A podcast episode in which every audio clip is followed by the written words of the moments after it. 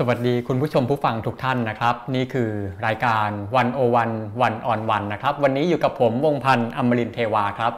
สำหรับผู้ชมที่เป็นคนกรุงเทพนะครับ เช่นเดียวกับผมเนี่ยสิ่งที่พวกเรารอคอยกันมาเกือบ 10 ปีได้นะครับ ก็กำลังจะมาถึงแล้วกับการเลือกตั้งผู้ว่าราชการกรุงเทพมหานครนะฮะเราเลือกตั้งกันมาครั้งล่าสุดก็ประมาณปี 2556 นะครับนับมาถึงวันนี้ก็ ประมาณ 9 ปีพอดี ซึ่งถ้าไม่มีอะไรผิดพลาดเนี่ยก็น่าจะได้เลือกตั้งกันประมาณปลายเดือนพฤษภาคมนี้นะครับก็เป็นสิ่งที่พวกเรากำลังรอคอยกัน และผมก็เห็นว่ากระแสก็มาแรงมากนะครับ เพราะว่าคือตั้งแต่ขนาดว่ายังไม่ได้มีการประกาศอะไรอย่างเป็นทางการเลยด้วยซ้ำกระแสก็แรงแล้วนะครับก็เป็นที่น่าจับตามองกันมาก ทางวันโอวันของเราเนี่ยก็เลยได้พยายามเชิญนะครับผู้ต้องเรียกว่าว่าที่ผู้สมัครนะครับที่ ที่จะลงสมัครในตำแหน่งผู้ว่าราชการ เราก็จะเชิญมาเปิดวิสัยทัศน์กันให้ผู้ชมได้เห็นตัวตนให้ได้เห็นนโยบายของแต่ละท่านกันว่าแต่ละท่านเนี่ยมีแนวคิดยังไงต่อเมืองกรุงเทพของเรานะครับ และสำหรับวันนี้ก็จะเป็นผู้สมัครคนแรกที่มาประเดิมพูดคุยกับเรานะครับ คนนี้เนี่ยตอนเปิดตัวก็เรียกเสียงฮือฮากันไม่น้อยนะครับ เพราะว่าก่อนหน้านี้ก็เป็นที่รู้จักกันดี ในฐานะสสฝีปากกล้าคนหนึ่งของสภา นะครับตอนเปิดตัวนี่ก็ฮือฮากันมาก คนนี้เขามาในนามของพักก้าวไกลนะครับเขาตัดสินใจลาออกจากตำแหน่งสสเพื่อจะมาลงชิงชัยในตำแหน่งผู้ว่าราชการกรุงเทพนะครับเป็นใครไปไม่ได้นอกจากคุณวิโรธลัคนาอดิศรสวัสดีครับ สวัสดีครับคุณเบนครับ สวัสดีครับ สวัสดีครับ ต้อนรับคุณวิโรธสู่วันวันอีกครั้งหนึ่งนะครับ คุณวิโรธมาบ่อยมากเหมือนกันนะฮะครั้งที่ครับ3แล้ว ก็มาค่อนข้างก็อบอุ่นทุกครั้งครับ ครับ แต่ครั้งนี้มาในบทบาทใหม่ นะครับครับตอนนั้นเนี่ยมาในบทบาทของสส ตอนนี้มาในบทบาทของว่าที่ผู้สมัครผู้ว่าราชการกรุงเทพครับนะครับตอนนั้นคุณวิโรธเปิดตัวเนี่ยคือวันที่ 23 มกราคมครับนะครับวันนี้เนี่ย 23 กุมภาพันธ์ครบหนึ่งเดือนพอหดีนึ่งเดือนพอดีอืมครับหนึ่งเดือนที่ผ่านมากับบทบาทใหม่เนี่ยคุณวิโรธช่วยเล่านิดนึงว่ารู้สึกยังไงครับหนึ่งเดือนที่ผ่านมาเนี่ยเราก็ได้มีโอกาสไปพบกับกับประชาชนนะครับในหลายพื้นที่นะครับ เรารู้สึกเลยครับว่า ประชาชนรู้สึกอัดอั้นมากนะครับ แล้วก็ต้องการที่จะเปลี่ยนแปลงนะครับ แล้วก็หลายครั้ง เราก็พบว่าความทุกข์ของประชาชนเนี่ยนะครับหรือคนในกรุงเทพมหานครเนี่ยมันไม่ได้ไกลครับ มันอยู่ใกล้ๆครับ อย่างหลายคนก็จะพูดถึงเรื่องของออทางเท้าที่ตัวเองต้องสัญจรอยู่ทุกวันอย่างเงี้ยครับอย่างเช่นในพื้นที่หน้าเดอะมอลล์ท่าพระอย่างเงี้ยครับแล้วก็เป็นปัญหาที่ประชาชนก็บ่นมา เข้าใจว่าเป็นปีแล้วนะครับ แต่หลังจากที่เราได้ไปสำรวจปัญหานะครับพร้อมพร้อมกับเพื่อนๆว่าที่ผู้สมัครสอกอนะครับ ในเขตนั้นเนี่ยนะครับก็ปรากฏว่าเพียงไม่กี่วันเนี่ยทางเท้าชั่วคราวเนี่ยนะครับที่มีคุณภาพก็สามารถเกิดขึ้นได้ เราก็ฉุกคิดว่าเฮ้ยไอการแก้ไขปัญหามันมันเกิดขึ้นได้นี่แล้วทำไมที่ผ่านมามันเรื้อรังมาเป็นปีสองปี โดยที่ประชาชนก็บ่นอยู่ทุกวันน่ะ ไอ้ที่ป้ายที่บอกว่าเบอร์โทรศัพท์ครับมีปัญหาให้ร้องเรียนถึงกับเอาสีขาวไปทาเบอร์โทรศัพท์ทิ้งนะครับ เพราะว่าเข้าใจว่าคงทนโทรศัพท์จากประชาชนที่โทรไปร้องทุกข์ร้องเรียนกันไม่หวั่นไม่ไหวอะ่ะนี่คือเรื่องที่หนึ่งครับจากเอ่อท่าพระก็ไปที่อะบางแคนะครับ ประชาชนก็พูดถึงเรื่องของน้ำท่วมขัง ซึ่งปัญหาน้ำท่วมขังของประชาชนเนี่ยไม่ได้พูดถึงอุโมงค์ยักษ์หรือว่าระบบอะไรขนาดใหญ่เลย แต่เขาพูดถึงหน้าบ้านของเขาหน้าปากซอยของเขาถนนที่เขาใช้สัญจรอยู่ทุกวัน หลายคนก็บ่นว่าเขานึกไม่ออกแล้วว่าการภาพการลอกท่อเนี่ยในบริเวณหน้าบ้านของเขาหรือหน้าปากซอยของเขาเนี่ยมันเกิดขึ้นครั้งสุดท้ายเมื่อไหร่ หนักข้อเข้าที่เขตพระนครครับก็ไปพบคนทำมาค้าขายในตรอกในซอยที่เขาเป็นพื้นที่จัดสรรให้มีการค้าขาย ประชาชนก็เล่าเพราะทุกวันนี้เราก็รู้ใช่ไหมเบนว่า การค้าการขายมันลำบากยอดขายหลายล้านก็ตก 30-40%ใช่ไหมครับ ประชาชนชาวบ้านก็เล่าให้ฟังว่า เออมันมีไอเดียของทางเขตนะเขาบอกว่าเขาอยากจะทำเสน่ห์ของย่านไอ้เราก็ถามว่าเสน่ห์ของย่านมันคืออะไร ที่เขตเขาพยายามที่จะเข้ามาจัดระเบียบใช่ไหมฮะปรากฏว่าเขาบอกว่าเขาพยายามทำให้พ่อค้าแม่ขายใช้ล่มสีเดียวกันอ๋อ แล้วก็บอกว่าก็ได้เหรอครับ เออ แล้วก็บอกว่าให้วันนี้ให้แต่งชุดสีเหมือนเหมือนๆกัน เราก็เลยตั้งคำถามกับว่า เฮ้ย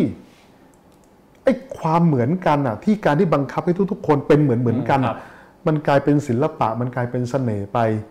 ตั้งแต่เมื่อไหร่แล้วอะอืมแล้วความรู้สึกของประชาชนที่มันหนักกว่านั้นมันคือ ประชาชนรู้สึกว่าเขาเป็นเหมือนผู้ถูกปกครองอะแล้วก็เขตหรือราชการหรือข้าราชการกรุงเทพมหานครที่ คอยมาคุยกับเขาทำตัวเหมือนเจ้าเข้าเจ้านายที่คอยชี้นิ้วว่านี่ได้นี่ไม่ได้ นั่นจัดระเบียบนี่จัดระเบียบ จนเราต้องตั้งคำถามว่า ตกลงแล้วคำว่าจัดระเบียบมันยังควรใช้ไหมหรือแท้ที่จริงแล้วกรุงเทพมหานคร ไม่ได้มีอำนาจในการจัดระเบียบ แต่มีอำนาจในการทำลงรักษากติกาที่ประชาชนตกลงไว้ร่วมกันต่างหากหรือเปล่าครับหรือจริง ๆ มันเป็นภาพสะท้อนของการเมืองภาพใหญ่หรือเปล่าครับแบบนี้ มันก็สะท้อนนะครับว่า วันนี้ประชาชนผมว่าจำนวนไม่น้อยนะก็รู้สึกว่าตัวเองเนี่ยเป็นเพียงแค่ผู้ผูอ่าผู้ถูกปกครองอะครับนะครับ แล้วก็ทำอะไรไม่ได้อะแล้วก็ต้องยอมรับสภาพยอมจำนนกับปัญหาที่เกิดขึ้นอะอย่างผมยอมรับนะว่าจากการพูดคุยกับประชาชนหลายคนเนี่ยหลายคนก็รู้สึกว่าปัญหาที่เขาเจอมันเป็นธรรมเนียมหรือว่าเป็นเรื่องปกติที่ หรือเป็นเงื่อนไขที่เขาต้องอยู่ในเมืองเมืองนี้อยู่แล้วอะ่ะหลายคนบอกกับผมว่าเออมันก็เป็นเรื่องปกติที่อยู่ที่นี่หรือเปล่าเนาะเหมือนว่าต้องรับสภาพไปแล้วก็ต้องรับสภาพคือคืออย่างนี้ กรุงเทพเป็นเมืองที่ผลักการระมัดระวังแล้วก็หน้าที่ในการระวังตัวเองให้กับประชาชนในทุกย่างก้าวไปแล้วอะครับ คุณเบนไม่รู้สึกเหรอว่า ตอนเด็กๆเราถูกสอนว่าอะไรบ้างล่ะ เวลาเดินบนทางม้าลายให้ครับระมัดระวังเนาะครับ แล้วผมว่าหลายคนตอนเด็กๆกับเวลาล้มบนทางม้าลายอะนะครับ ก็ล้มบนทางเท้าสินะครับ ก็ถูก ตำหนิซ้ำด้วยนะว่าทำไมเดินไม่ดูตาม้าตาเรือถูกปะครับทางม้าลายที่เราข้ามถนนอยู่เนี่ยแม้ว่าจะมีไฟสัญญาณให้เราข้ามนะก็เราก็ต้องถูกสอนใช่ไหมว่าไม่ได้นะอย่าไปเชื่อนะ ก็ต้องมองซ้ายมองขวาอยู่ดี หรือบางทีเราเห็นรถกำลังอ่าเราข้ามทางม้าลายแท้ๆเนี่ยแต่รถกำลังแบบอะไรล่ะ ขับมาอย่างความเร็วอะแทนที่เราจะมั่นใจว่าเฮ้ยมาตรา 70 พรบจราจรทางบกเนี่ยเขาต้องชะลอรถและหยุดให้เราข้าม ปรากฏว่าเรากลับทำไงฮะ ต้องรีบวิ่งข้ามใช่ป่ะครับหรือที่ผมพูดเสมอเวลาเจอท่อก็เนี่ยจะไปเดินเหยียบฝาท่อเดี๋ยวก็ตกท่อหรอกทำไมไม่เดินอ้อมล่ะใช่ไหมหรือเดินขึ้นสะพานลอยครับอย่าจับราวนะ เดี๋ยวไฟดูดนะคือมันกลายเป็นเมืองที่ผลักภาระความรับผิดชอบ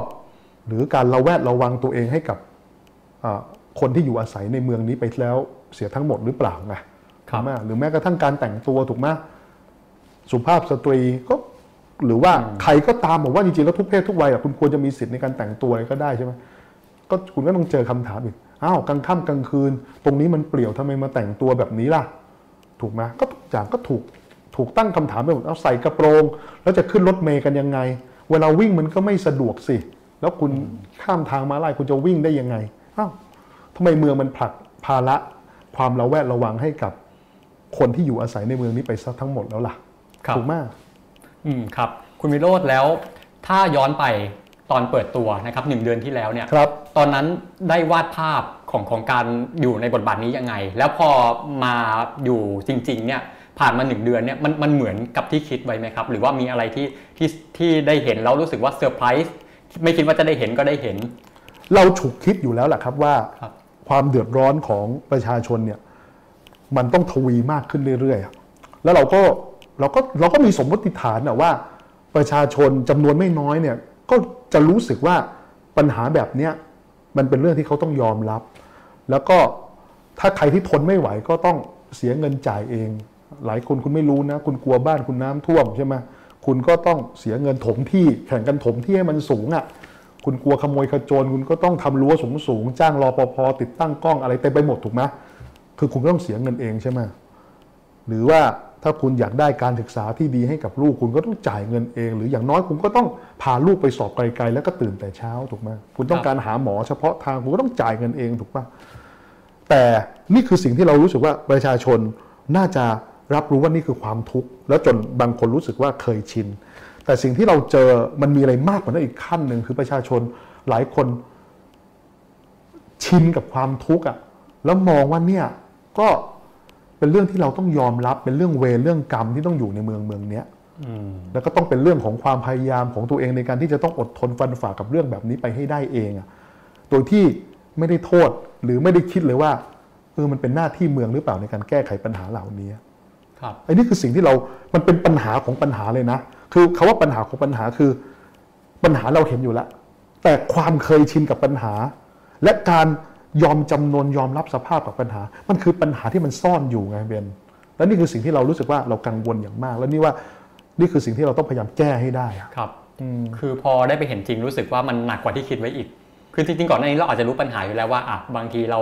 เดินบนถนนเราข้ามทางม้าลายใช่โดนผลักภาระมาให้ หรือหรือง่ายๆฮะเราเราเราไม่เคยคิดว่าเราจะเจอกับคอมเมนต์แบบเนี้ยครับเช่นเราเจอทางที่มันเป็นหลุมเป็นบ่อมีน้ำน้ำเน่าขัง ข้างบนเราเจอสายไฟเปลือยหรือว่าสายสัญญาณเปลือยแหละเพราะประชาชนไม่มีทางรู้ใช่ไหมว่าสายอะไรปรากฏว่าจะกระโดดข้ามน้ำก็กลัวหัวไปชนสายไฟครับนะก็ปรากฏว่าเราเจอคอมเมนต์ว่าทำไมคุณไม่เดินอ้อมหลบล่ะ แต่มันกลับมาฉุกคิดนะว่าทำไมเมืองเมืองนี้ต้องบังคับให้คนที่เดินถนนเดินเท้าอ้อมหลบล่ะอืมทำไมมันต้องมีคำนี้เหรออ้อมก็อ้อมก็จบหลบก็พ้นทำไมคนทำไมเราไม่คิดว่าทำไมเราต้องอ้อมอะทำไมต้องหลบทำไมทางมันไม่ดีครับตั้งแต่แรกล่ะ ถูกไหมครับและนอกเหนือจากปัญหานี้ที่คุณวิโรธได้ไปพบปะชาวบ้านมาเนี่ยเขาได้พูดปัญหาอะไรอีกบ้างไหมครับ โอ้ที่รู้ก็สึมีว่าเออมันที่สำคัญพูดแล้วตรงกันหมดนะคือครับเรื่องปากท้องครับ นะครับเรื่องของเศรษฐกิจเรื่องของปากท้องเรื่องของคุณภาพชีวิต คืออย่างนี้ครับ คือปัญหาปากท้องเนี่ยมันไม่ใช่แค่เดี๋ยวนี้นะ หลายหลายคนพูดให้ผมฉุกคิดว่า วันนี้ที่คุณค้าขายไม่ดีรายได้คุณน้อย คุณต้องกระเบียดกระเกษียณถูกไหมแต่อย่าลืมนะ ความกระเบียดกระเกษียณเนี่ยที่มันเกิดขึ้นณวันนี้เนี่ยหลายคนไม่รู้ว่ามันจะจบลงเมื่อไหร่และที่สำคัญที่สุดคือนอกจากไม่รู้ว่าจะจบลงเมื่อไหร่นะ คือเราอายุมากขึ้นทุกวันเราแก่ขึ้นทุกวันจริงไหมและหลายคนกำลังกังวลว่าในปลายทางที่สุดแล้วเขาอาจจะกลายเป็นผู้สูงอายุหรือคนแก่ที่ไม่มีเงินนะหรือกลายเป็นเด็กที่ต้องจบการศึกษาออกมาโดยที่เขาโตเป็นผู้ใหญ่ที่เขาขาดโอกาสที่จะได้งานที่ดี หรือโอกาสที่จะวิ่งตามความฝันอย่างสิ่งที่เขาเคยฝันเอาไว้ในยามเด็กนึกภาพไหมมันเป็น การสูญเสียเวลาและสูญเสียโอกาสโดยที่หลายๆคนก็เริ่มกังวลนะอืมครับก็จากที่ฟังคุณวิโรธก็ได้ฟังปัญหาชาวบ้านมาหลากหลายครัมากบซึ่งจริง ๆ ตอนที่เป็นสสเนี่ยก็น่าจะได้ฟังมาระดับหนึ่งแหละนะครับอยากให้คุณวิโรธลองเปรียบเทียบนิดนึงว่า ระหว่างที่มาเป็นว่าที่ผู้สมัครมาลงหาครับเสียงอย่างเงี้ยกับตอนที่เป็นสสอยู่ในสภาเนี่ยรู้สึกมันต่างกันยังไงไหมครับ ผมว่าจุดแตกต่างที่สำคัญที่สุดนะคือการลงมาเป็นว่าที่ผู้สมัคร ผู้ว่านะกับการที่เราพบปะประชาชนจริงๆเราเห็นสีหน้าสีตาเราเห็นความทุกข์ที่มันเป็นหน้าตามันเป็นความทุกข์ที่มันเป็นความรู้สึกของเขาจริงๆนึกภาพไหมครับ แต่ในบทบาทของสมาชิกสภาผู้แทนราษฎร หลายๆครั้งครับ เราก็อยู่ในสภาแล้วก็ประชาชนก็อยากมาพบเราที่สภานะครับแล้วก็ผสมควบคู่กันกับการไปพบปะกับประชาชน แต่ทั้งหมดเนี่ยการพบปะปัญหาทั้งหมดมันจะ ประชาชนเขาก็การุณาเราอะเขาก็สรุปมาให้เราแล้วถูกไหมครับแต่การที่เราไปพบปะกับประชาชนในฐานะว่าที่ผู้สมัครผู้ว่าเนี่ยเราทำให้เราพบประชาชนแต่ละคนเราเห็นมุมมองต่อปัญหามุมมองของความทุกข์สีหน้าของเขาที่แตกต่างกันอะมันทำให้เรารับรู้ถึงความทุกข์ในใจของเขาจริงๆอะครับตรงนี้คือสาเหตุหรือเปล่าที่ทำให้ตัดสินใจลาออกจากตรงนั้นแล้วมาลงสมัครผู้ว่าแทนนะครับคือเราการการทำงานในฐานะว่าที่ผู้สมัครผู้ว่าเราก็อยากทำงานแบบเต็มที่ถูกไหมครับครับในฐานะ แล้วถ้าเราต้องแบกงานสภาไปด้วย ผมคิดว่าผมคิดว่ามันก็ไม่ยุติธรรมอะกับการทำงานในสองหน้าที่ถูกไหมครับครับ ผมคิดว่าการลาออกมาให้มันชัดเจน แล้วก็การออกไปพบกับประชาชนนะครับ แล้วก็รับทราบปัญหา แล้วก็พูดถึงวิธีการคิดของเราวิธีการแก้ปัญหาของเราให้กับประชาชนเนี่ยมันมันมีความสุขตรงไหนรู้ไหมมันมีความสุขว่าเวลาที่เราพูดถึงแนวคิดในการแก้ปัญหาของเราให้กับประชาชน ในหลาย ๆ ครั้งประชาชนรู้สึกว่ามีความหวังขึ้นมาว่าเออมันแก้ได้นะ แล้วมันไม่ยากนะ อย่างที่ท่าพระอย่างเงี้ยที่เดอะมอลท่าพระนะก็มีประชาชนหลังไมค์มาหาผมว่าขอบคุณมากเลย ทั้งจริงๆเนี่ยผมไม่ควรได้รับคำขอบคุณเลย เพราะมันเป็นหน้าที่ที่ผู้ว่าควรจะทำให้กับประชาชนอยู่แล้วคือ การก่อสร้างที่มันล่าช้าก็ล่าช้าไปถูกไหมแต่ทางเท้าชั่วคราวมันควรจะมีในคุณภาพที่ดี ไม่ใช่ว่า ในจังหวะที่ผมไปไปดูทางเท้านะวันนั้น มันมีเรื่องที่มันเซอร์ไพรส์มากนะมันเรื่องช็อกแล้วกัน โดยบังเอิญอะคือเราเห็นผู้สูงอายุอะมีคุณลุงอะเขาใช้ไม้เท้าอะแล้วเขาต้องเดินแบบทุลักทุเลแล้วถ้าเขาล้มนะจากการที่ไม้เท้าไปหยั่งไอ้ตรงกระสอบทรายที่มันกองพะเนินนั้นไว้อะถ้าเขาล้มเนี่ย เราก็รู้ใช่ไหมว่าคนผู้สูงอายุที่เวลาล้มเนี่ยกระดูกครับกระเดี่ยวมันมีสิทธิ์ที่จะหักใช่ไหมแล้วก็การฟื้นฟูก็อาจจะกลับมาไม่เหมือนเดิมถูกไหมครับ เนี่ยเราเราก็พบปัญหาแบบนี้กับตาณตอนนั้นอะอืมอืมครับเนี่ยครับแต่ทำไมอ่าโอเค คุณวิโรจน์บอกว่า เราทำพร้อมกันไม่ได้เนาะเป็นสสเลยกับลงลงชิงผู้ว่าเนี่ย แต่ทำไมถึงเลือก ถึงเลือกฝั่งของการเมืองกรุงเทพทำไมถึงยอมทิ้งตำแหน่งสสคืออันนี้เป็นคำถามที่หลายคนถาม เพราะว่าหลายคนก็เสียดายใช่ไหมครับว่าเออก็เหมือนกับว่าจริง ๆ คุณวิโรจน์เนี่ยทำหน้าที่ในอ่าสสในสภามาก็ถือว่าแข่งขันมาตลอดค่อนข้างดีอืมครับนะครับแต่ทำไมถึงตัดสินใจทิ้งตรงนั้นมา แล้วการทิ้งตรงนั้นมาเนี่ยก็ทำให้เสียงฝ่ายค้านในสภา หายไปเลยหนึ่งเสียง เพราะว่าไม่สามารถดันปฏิริษขึ้นมาแทนได้แล้ว การตัดสินใจเบื้องหลังจริง ๆ คืออะไรครับเราต้องถามว่าการเมืองวันนี้เนี่ยตัวเลขในสภาเนี่ยไม่ได้มีความสำคัญขนาดนั้นแล้วจริงไหมครับเราเห็นปัญหาแล้วถูกไหมการต่อรองทางการเมืองที่เกิดขึ้นในฝากฝ่ายรัฐบาล แล้วก็ในพักแกนนำในแกนนำในการจัดตั้งรัฐบาลเองถูกไหมครับ งานสภาไม่ใช่ว่าไม่สำคัญ ก็สำคัญในเรื่องของการอภิปรายแนะนำรัฐบาลใช่ไหมครับ สำคัญในเรื่องของการตรวจสอบรัฐบาล แต่พรรคก้าวไกลเราทำงานเป็นทีมอะครับ ที่ผ่านมาในมาตราอืมครับ152เราก็เห็นบทบาทที่แข็งขันของเพื่อนสสของผมใช่ไหมแต่ในบทบาทของงานบริหารกับงบประมาณ1นึ่งแสนล้านเชียวนะอืมกับคนประมาณเกือบ 6 ล้านคนในกรุงเทพมหานครถ้าเรานับว่าคนทุกคนที่มาใช้ชีวิตที่เนี่ยมันต้อง 8 ล้านคนด้วยซ้ำไปถูกป่ะมันเป็นเรื่องที่สำคัญและเป็นบทพิสูจน์ที่ผมคิดว่ามันเป็นประโยชน์และคุณูปการกับประชาชนครับ มากในระดับที่ผมเรียกว่ามากไม่แพ้กันนะอืมคลรัอบงดูสิแล้วการจัดการงบประมาณที่ผ่านมา มันก็ ผมว่าประชาชนก็ตั้งคำถามนะว่า งบประมาณ 60-70 ล้านที่คุณเอาดอกไม้มาเรียงตามเกาะกลางถนนอยู่ทุกเมื่อเชื่อวัน พอดอกไม้เหี่ยวก็เปลี่ยนดอกไม้เหี่ยวก็เปลี่ยน กับงบประมาณอะไรล่ะ ท่อการลอกการของสำนักการระบายน้ำที่เกี่ยวกับ การบำรุงรักษาท่อระบายคือการลอกท่อเนี่ย พอหัก งบประมาณบุคลากรหรือเงินเดือนข้าราชการออกไปเนี่ยเหลืออยู่แค่ประมาณสักร้อยสิบเจ็ดล้านแบบเนี้ยมันมันคืออะไร กับงบประมาณในการไปทำคลองช่องนนทรีย์ที่เกือบ1,000ล้านเนี่ยมันคืออะไรครับกับการที่ประชาชนบ่นกับผมว่าเขาไม่เห็นการลอกคลองหน้าบ้านของเขาอะมาตั้งนานแล้วอะตรงนี้มันคืออะไรอะครับผมว่าบทบาทในการจัดสรรงบประมาณ แล้วก็การใช้อำนาจบริหารที่เรามีเนี่ยซึ่ง1นึ่งแสนล้านไม่น้อยนะครับกับการสร้างประโยชน์ ให้ทำให้ประชาชนได้รับรู้ว่าเงินภาษีของเขาทำอะไรไปทำอะไรได้เพื่อพวกเขาได้มากกว่านั้นอะมันก็เป็นบทบาทที่สำคัญมากๆอะคถูกรับไหม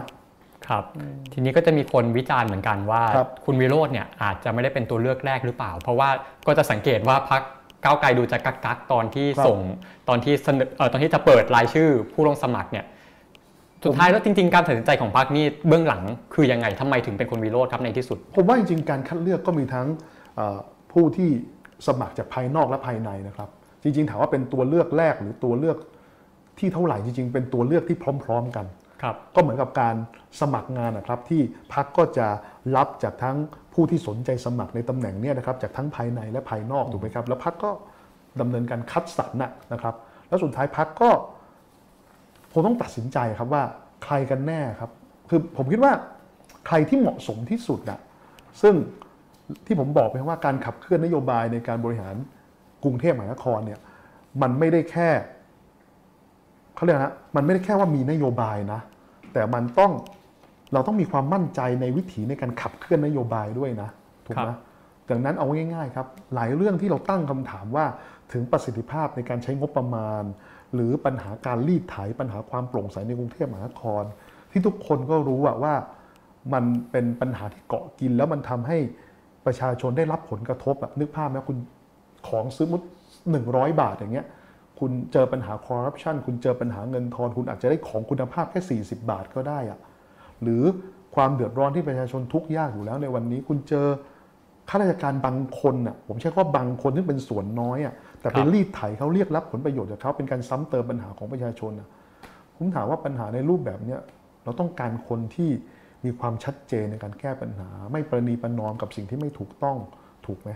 ครับนี่คือวิถีทางครับผมคิดว่าน่าจะเป็นจุดนี้แหละ ที่ทำให้ผมเนี่ยถูกเลือกจากกรรมการบริหารพรรคครับว่าจะขับเคลื่อนในเรื่องนี้ได้จริงครับ แล้วก่อนหน้านี้เคยคิดมาก่อนไหมครับ ว่าจะได้เป็นตัวแทนพักในการจริงๆมานะชิตำแหน่งผู้ถ้าว่าเกิดใครได้พูดคุยกับผมนะครับ ตั้งแต่สมัยอนาคตใหม่นะว่า การกระจายอำนาจแล้วก็บทบาทของการพัฒนากรุงเทพมหานครแล้วก็การแก้ปัญหาให้กับกรุงเทพเนี่ยนะครับโดยเฉพาะคนกรุงเทพเนี่ยก็จะเจอผมในเวทีที่เกิดกับที่ในเวทีในการแลกเปลี่ยนความคิดเห็นของสมาชิกพรรคอยู่แล้ว และนี่ก็เป็นจุดผมคิดว่ามันเป็นปัจจัยสำคัญ ปัจจัยหนึ่งในการเข้ามาร่วมงานกับพรรคอนาคตใหม่ของผมด้วยนะครับนะครับแล้วผมผมคิดว่าคือกรุงเทพมันเป็นคือเป็นเมืองที่ผมเกิดเป็นเมืองที่ผมโตเป็นเมืองที่ผมใช้ชีวิตอยู่ทุกวันน่ะ แล้วผมก็รู้สึกมันเป็นปัญหา แล้วผมก็รู้สึกว่าครับการเป็นกลไกหนึ่งในการแก้ปัญหามันเป็นเรื่องที่ท้าทายมากๆนะครับอืมอืมครับ แล้วอ่าคือแปลว่าเรื่องของการความฝันในการเป็นผู้ว่าเนี่ยจริง ๆ มีมาตั้งนานแล้วไม่ได้เพิ่งจะมาเกิดใช่ขึ้นในตอนนี้ใช่ใช่ครับแล้วอะไรที่เป็น motivation อะอย่างเช่นว่าคุณวิโรจน์เนี่ยบอกว่าเกิดและเติบโตในกรุงเทพมาตั้งตั้งแต่แรกเลยอาจจะ 40 กว่าปี น่าจะได้เห็นผู้ว่ามามาครบทุกคนแล้วไหมฮะ น่าจะได้ผ่านมาแล้วครับเอ่อคุณวิโรจน์เนี่ยถ้าเกิดว่าจากที่คุณวิโรจน์ได้มองผู้ว่ามาตลอดชีวิตเนี่ยคุณวิโรจน์เอ่อมองเห็นอะไรในความเป็นผู้ว่ากรุงเทพที่ผ่านมาบ้างครับ ผมคิดว่าเราจะมีเราจะเราเราจะได้ยินข้ออ้างข้ออ้างหนึ่งของผู้ว่าเสมอว่าผู้ว่ามีอำนาจเท่านี้ ก็เลยจัดการได้เท่านี้อืมถูกไหมครับ แต่ในมุมมองของก้าวไกลอะฮะ เรามองการแก้ปัญหาของกรุงเทพมหานครในลักษณะสามประสานนะ คือผู้ว่าก็ขับเคลื่อนนโยบายใช่ไหมครับ ส่วนว่าที่ส่วนสกนะครับสมาชิกสภากรุงเทพมหานครก็ทำงานร่วมกันกับประชาชน แล้วก็ทำงานในส่วนของการจัดสรรงบประมาณใช่ไหมคือผู้ว่าเดินนโยบายสกคุมงบประมาณ ผู้ว่าทำงานคนเดียวไม่ได้นะ ผู้ว่าทำงานคนเดียวถ้าเกิดสกไม่อนุมัติงบประมาณให้นะครับ ผู้ว่าก็ขับเคลื่อนนโยบายไม่ได้ถูกไหมครับแต่เราจะเจอข้อข้ออ้างจากผู้ว่า อยู่เสมอว่าผู้ว่ามีอำนาจแค่เนี้ยทำไม่ได้ เราก็เคยคิดว่า เออคาว่าผู้ว่ามีอำนาจแค่นี้มันหมายความไง บอกกฎหมายไม่อนุญาตให้ผู้ว่าทำเราก็ต้องตั้งคำถามต่ออ้าวถ้าถ้ามันเป็นเรื่องที่ make sense อะ เป็นเรื่องที่ปกป้องผลประโยชน์ของกรุงของคนกรุงเทพอะแล้วทำไมไม่แก้กฎหมายล่ะอืมก็ครับให้สสในสภาที่เขาทำอำนาจนิติทำงานตามอำนาจนิติบัญญัติแก้กฎหมายสิถูกป่ะแล้วก็เพื่อให้ผู้ว่าได้มีอำนาจในการดูแลงานในกรุงเทพมากขึ้นถูกป่ะ ครับ หรือแล้วทำไมไม่เคยขับเคลื่อนเพื่อแก้ปัญหาเหล่านั้นล่ะ ถูกไหมอย่างเช่นเรื่องของพื้นที่เอกชนพื้นที่ลกล้างใช่ไหมครับ ที่หลายหลายๆครั้งมันเป็นงานท่อระบายน้ำที่เชื่อมต่อระหว่างถนนสาธารณะสองจุดอะแต่ปรากฏว่าลอกท่อไม่ได้ มันทำให้การระบายน้ำมันแทนที่จะมีประสิทธิภาพกลับ ต้องย่อมประสิทธิภาพลงแบบเนี้ยแล้วผู้ว่าก็จะอ้างว่าไม่มีอำนาจตามกฎหมาย แล้วก็เหมือนกับครับคล้ายๆ กับพึงพอใจกับการที่ตัวเองไม่มีอำนาจด้วยนะ เพราะจะได้เป็นเหตุผลในการปฏิเสธความรับผิดชอบถูกปะครับ แต่สำหรับก้าวไกลเราคิดว่าโอเคผู้ว่าสกคุมงบผู้ว่าเดินนโยบาย เพื่อนสสคอยปรับปรุงกฎหมาย เพื่อให้ผู้ว่ามีอำนาจในการทำงาน ให้กับคนกรุงเทพได้ดีขึ้น นี่เลยจึงเป็น concept ในการทำงานสามประสานของเราอืมครับอะอย่างที่บอกว่าอะอะผู้ว่าบางคนก็จะอ้างเรื่องกฎหมายอ้างเรื่องใช่โครงสร้างนู่นนี่แต่ไม่เคยคิดจะแก้นะครับอืมแล้วถ้าคุณวิโรจน์เข้าไปอย่างเงี้ยคิดว่าถ้าจะแก้ จะแก้ยังไงครับบอะผมคิดว่าหนึ่งนะฮะถ้าอยู่ในอำนาจของของกรุงเทพมหานครใช่ไหมครับ เพื่อนสอกองผมก็สามารถที่จะแก้ข้อบัญญัติของกรุงเทพมหานครได้ครับถูกไหมอย่างเช่นเรื่องเอาผมพูดเนี่ยมันมีเรื่องที่เราตั้งข้อสังเกตว่า มันไม่เป็นธรรมอะอย่างเรื่องของขยะอย่างเงี้ย คุณเขตปทุมวัน คุณคิดว่ามีอะไรที่น่าสนใจในเขตปทุมวัน มีห้างจำนวนมากถูกครัปะบมีโรงแรมขนาดใหญ่เต็มไปหมดใช่ไหมเป็นศูนย์รวมของการลงทุนถูกปะแล้ว พื้นที่ที่มีห้างขนาดใหญ่ขนาดเนี้ยถูกไหมฮะครับนะคุณคิดว่าปริมาณขยะจะเยอะไหมโอ้ยแน่นอนต้องเยอะครับมากผมเดินสยามตอนกลางคืนเนี่ยโหหนูถูกไหมฮะวิ่งเพ่นพ่านอ่านะครับแต่ปรากฏว่าค่าจัดเก็บขยะที่กรุงเทพมหานครได้รับเนี่ย11 ล้านบาทอืมเทียบกับครัเขตสายไหมแล้วกันอืมเขตสายไหมซึ่งเป็นคนห้างก็ไม่ได้เยอะเท่ากับในปทุมวันถูกไหมฮะไม่ได้เป็นแหล่งของอาศูนย์ของการประกอบการของนายทุนขนาดใหญ่ถูกไหม แต่ปรากฏว่าจัดเก็บขยะเนี่ยค่าจัดเก็บขยะเนี่ยอยู่ที่ประมาณสัก 15 ล้าน บางแค 16 ล้าน ประเวศ 15 ล้าน เอ้า แล้วทำไมแหล่งที่เต็มไปด้วยธุรกิจที่ครอบครองโดยนายทุนขนาดใหญ่ที่ผลิตขยะ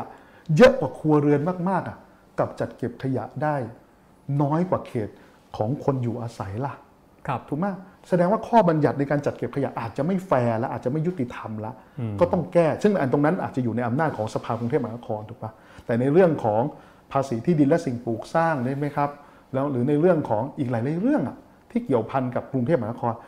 ผู้ว่าไม่ได้มีอำนาจถูกไหมเรื่องภาษีที่ดินและสิ่งปลูกสร้างก็ต้องผ่านไปยังอำนาจนิติบัญญัติอืมให้เขาครับแก้ให้เราถูกปะอืมแปลว่าก็ต้องไปแก้ที่การเมืองระดับชาติด้วยถูกไหมเราก็ต้องไม่ยอมครับแพ้จริงไหมคือผมคิดว่าผู้ว่า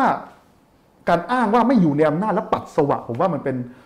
มาตรฐานที่มันไม่ควรจะเป็นอีกแล้วอะคือครับโอเค มันไม่มีอำนาจมันทำไม่ได้ใช่ไหมแต่เราหยุดแค่ตรงนั้นไม่ได้ไงมันต้องผลักดันการแก้ไขกฎหมายถ้าเกิดมันเป็นเรื่องที่สมเหตุสมผลที่ต้องทำถูกปะครับอืมอืมแล้วถ้ามองผู้ว่าที่ผ่านๆมาเนี่ยคือเท่าอ่าเท่าที่มองภาพรวมเนี่ยคุณวิโรจน์บอกว่าอ่ายังไม่มีผู้ว่าคนไหนที่จะมาแก้ปัญหาในในเรื่องแบบเนี้ยด้วยโดยตรงครับ แต่ที่ผ่านมาเนี่ยมันพอจะมีไหมที่เป็นผู้ว่าที่ว่าคุณวิโรจน์มองว่าเออเป็นเป็นตัวแบบที่ดีหรือว่าเป็นไอดอลได้ ผมคิดว่าแต่ละคนมีข้อดีแล้วก็ครับข้อดีที่แตกต่างกันไปที่เราต้องเรียนรู้นะครับคราวนี้ถ้าเกิดผมไปพูดถึงคนนั้นว่าดี เดี๋ยวก็จะมองว่าคนนี้อาจจะไม่ดีถูกไหมผมคิดว่าครับผมว่าแต่ละคนก็มีข้อดีที่แตกต่างกันน่ะนะครับ ผมว่าเราอย่าไปเพ่งเลยว่าคนนั้นดียังไงคนนี้เนี่ยมันจะเป็นการวิพากษ์วิจารณ์คนอื่นครับถูกไหมแต่ผมคิดว่าผมตัวเอง ผมว่าผมอยากเป็นผู้ว่าแบบไหนดีกว่า ผมคิดว่าผมครับ ผมคิดว่ากับการพบปะประชาชน กับการพูดคุยกับประชาชนการรับฟังปัญหาของประชาชนเนี่ยผมเป็นผมอยากเป็นผู้ว่าที่อ่อนน้อมนะครับ แล้วก็เข้าถึงง่าย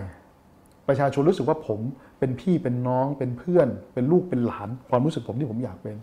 แต่กับความอายุติธรรมที่มันเกิดขึ้นกับกับที่มันเกิดขึ้นกับคนกรุงเทพอะผมคิดว่าผมต้องพร้อมที่จะมีจุดยืนที่ชัดเจนที่จะปกป้องพวกเขาอะปกป้องคนกรุงเทพถูกไหมฮะ แล้วก็ในการทำงานกับประสานงานกับหน่วยงานต่างๆ บนพื้นที่กรุงเทพมหานครอะผมคิดว่าก็ต้องกล้าที่กล้าที่จะประสานกล้าที่จะต้องตามเรื่องใช่ไหมฮะไม่ใช่ว่าเราปล่อยปละละเลยใช่ไหมฮะไม่ใช่ว่าเกรงใจทุกหน่วยงาน แต่ไม่เคยเกรงใจคนกรุงเทพมันไม่ได้หมายความว่าเราจะต้องไปทะเลาะกับใครครับแต่มันต้องกล้าที่จะตามเรื่องอะเราเราต้องไม่ปล่อยผ่านกับปัญหาที่ปรากฏว่า เราทำกระดาษ A4 ทำจดหมายส่งไปแล้ว แล้วเขาก็ไม่ตอบกลับ แล้วเราก็หยุดแค่นั้นผมว่ามันไม่ใช่อะถูกไหมอืมครับ แล้วในสนามเลือกตั้งครั้งนี้เนี่ยอ่าคุณวิโรธตีโจทย์ สนามเลือกตั้งกทมครั้งเนี้ยยังไงคือจากที่ได้ไปเจอผู้คนมาเนี่ยอ่านอ่านคนกรุงเทพในครั้งนี้ยังไงครับ ผมว่าคนกรุงเทพนะครับ ต้องการการเปลี่ยนแปลงนะครับ ต้องการอืมการเปลี่ยนแปลงอย่างมาก แล้วผมเขาก็เท่าที่คุยเขารู้สึกว่าเจ็ดแปดปีที่ผ่านมาเนี่ยเขาควรได้รับอะไรที่ดีกว่านี้เขาควรเห็นบ้านเมืองที่มันพัฒนา ไปดีกว่านี้ใช่ไหมโดยเฉพาะเรื่องของความเป็นอยู่ต่างๆ คุณภาพชีวิตต่างๆเนี่ยเขารู้สึกว่า บางคนรู้สึกว่าถดถอยลงด้วยซ้ำไปนะโดยเฉพาะในเรื่องของการค้าการขายถูกไหมฮะหรือแม้กระทั่งว่า การรักษาพยาบาลอย่างเงี้ยกับเวลาที่เราเจอกับเวลาที่ประชาชนเจอกับปัญหาโควิด ที่ผ่านมาปัญหาเตียงเต็มต่างๆนานามันก็สะท้อนระบบสาธารณสุขถูกไหมอย่างล่าสุดเนี่ย กับโอมิครอนที่ระบาดกันอยู่เนี่ยแล้วก็ตอนนี้คนเนี่ยติดกันไปถึง 20,000 แล้วใช่ไหมครับครับ ปรากฏว่าในกรุงเทพมหานครติดประมาณ 3,000เนี่ยเขาก็รู้สึกว่าตอนนี้มีปัญหาเตียงเต็มอีกแล้ว ผู้ป่วยสีเหลืองสีแดงที่มีอาการหนัก เริ่มหาเตียงไม่ได้อีกแล้วเขาก็บอกกับผมว่าทำไมกรุงเทพมหานครไม่ได้เรียนรู้จากโศกนาฏกรรมที่จะจากคราวเดลต้าเลยอะอืมถูกไหมครับคือมันอาจจะดีขึ้นบ้างอะ แต่ประชาชนคาดหวังว่ามันควรจะดีขึ้นกว่านี้อะถูกไหมในเรื่องของการหาเตียงจัดสรรเตียงถูกปะคือมันทำไมมันมันได้แค่นี้อะถูกไหมอืมครับก็โจทย์หลักๆที่คุณวิโรธพูดก็คือ คนกรุงเทพต้องการการเปลี่ยนแปลงถูกต้องครับครับอืมซึ่งการเปลี่ยนแปลงในที่ว่านั้นเนี่ยถ้าถ้าให้สรุป น่าจะรวมถึงการเปลี่ยนแปลงอะไรบ้างครับ ผมว่าเบื้องต้นคือการงบประมาณอะครับ ผมตั้งคำถามก่อนว่า เวลาที่คือที่ผ่านมาเนี่ย ประชาชนคนกรุงเทพเนี่ย ส่วนใหญ่จะไม่ค่อยรู้จักผู้อำนวยการเขตหรอกครับ จะจำชื่อไม่ได้ไม่ใช่ว่าไม่มีนะครับเพราะว่าผู้อำนวยการเขตก็ 6 เดือนก็ย้ายปีนึงก็ย้ายใช่ไหมครับแต่ส่วนใหญ่เขาจะจำสอกอได้เพราะมาจากการเลือกตั้ง แล้วก็สอกอก็จะอยู่ติดพื้นที่ คือเขตนั้นก็จะอยู่ 4 ปีถูกไหมครับครับ แต่ที่ผ่านมาเขาเขารับรู้อย่างนี้ครับว่า ผู้ว่าคนนี้มาจากการแต่งตั้งถูกไหมปรากฏว่าแล้วสอกอก็มาจากการแต่งตั้งนะแต่เขาก็รับเขาก็เขาก็รู้สึกว่า ทำไมสอกอแต่งตั้งไม่ทำงานเลยล่ะอืมหายไปไหนเวลายามที่ประชาชนเดือดร้อนล่ะ แล้วเขาไม่เห็นภาพการทำงานที่สอดประสานกันระหว่างสอกอที่มาจากการแต่งตั้ง กับผู้ว่าที่มาจากการแต่งตั้ง ซึ่งเขาเชื่อว่าเป็นพวกเดียวกันกับรัฐบาลนี้ถูกไหมครับ ความคาดหวังที่เขาเคยคิดว่า การแต่งตั้งคนที่ถูกแต่งสอกอแต่งตั้งจะทำงานได้ดีกับผู้ว่าที่มาจากการแต่งตั้ง และผู้ว่าและสอกอที่มาจากการแต่งตั้งจะทำงานได้ดี กับรัฐบาลที่แต่งตั้งพวกเขาเขากลับไม่เห็นภาพนั้นเลยอะแต่มันทำให้สะท้อนว่าเขาก็กลับคิดว่าเฮ้ยการเลือกตั้งต่างหากล่ะ ที่จะที่เราที่จะทำให้เขาได้ตัวแทนที่เห็นหัวอกของประชาชนและเห็นปัญหาของประชาชนไงครับ นี่คือสิ่งที่ผมได้รับจากการพูดคุยกับกับประชาชนนะอืมว่าหลายคนก็บอกว่าเขาเชื่อว่าอ้าวแต่งตั้งมาจากพวกเดียวกันแท้ๆแต่งตั้งมาจากคนเดียวกันแท้ๆ แต่ทำไมไม่เคยเห็นการทำงานที่สอดประสานงานกันเลยสกเขาเชื่ออะไรเขากลับจำไม่ได้เลยสกเขามีบทบาทอะไรบ้างเขากลับไม่รู้เลยครับเนี่ยคือสิ่งที่เขาเจออืมซึ่งจริง ๆ ก็คือเกี่ยวข้องกับการเมืองระดับชาติเหมือนกัน เพราะว่าใช่ผู้ว่าคนปัจจุบันเนี่ยก็คือเป็นผู้ว่าที่มาจากการแต่งตั้ง ใช่ครับ ครับ ซึ่งคนก็รู้สึกว่าอ่าไม่ได้ไม่ได้มีความยึดโยงกับกับประชาชนขนาแล้ดวนั้ก็นครับ คือถ้าเกิดเราถ้าเกิดเขามองอีกมุมหนึ่งเขาเขาประชาชนก็สามารถมองมุมอ้าวก็มาจากเออการแต่งตั้งของรัฐบาลใช่ไหมครับ มาจากการแต่งตั้งของอย่าเรียกมาจากการแต่งตั้งของรัฐบาลมาจากการแต่งตั้งของของของของเผด็จการน่ะครับก็คือก็คือนายกคนเดียวกันนี่แหละ ก็ควรจะทำงานกันแบบได้ดีหรือต่อสายตรงได้ใช่ไหมแต่ที่ผ่านมาปรากฏว่าทำไมปัญหาของคนกรุงเทพมหานครอืมเหมือนเหมือนไม่ได้ถูกแก้เลย แล้วก็ไม่ได้ถูกสะท้อนเลยอย่างเงี้ยครับอย่างที่เอาง่ายๆก่อนอย่างโครงการจองฉีดวัคซีนไทยร่วมใจอย่างเงี้ย อยู่ดีพอวัคซีนไม่มาตามแผนก็ปรากฏว่า ผู้ว่าไม่เห็นจะไปตามวัคซีนอะไรในครับสิทธิ์ที่คนกรุงเทพไม่ใช่ว่าไปแย่งคนอื่นมาไม่ได้แย่งจังหวัดอื่นมานะ แต่ว่าตามสิทธิ์ที่คนกรุงเทพพึงจะได้อะทำไมเหมือนกับผู้ว่ายอมรับสภาพหรือแม้กระทั่งอืมการต่ออายุสัมปทานรถไฟฟ้าสายสีครัเขีบยวอะเขาไม่เห็นบทบาทออกมาปกป้องผลประโยชน์ของคนกรุงเทพของผู้ว่า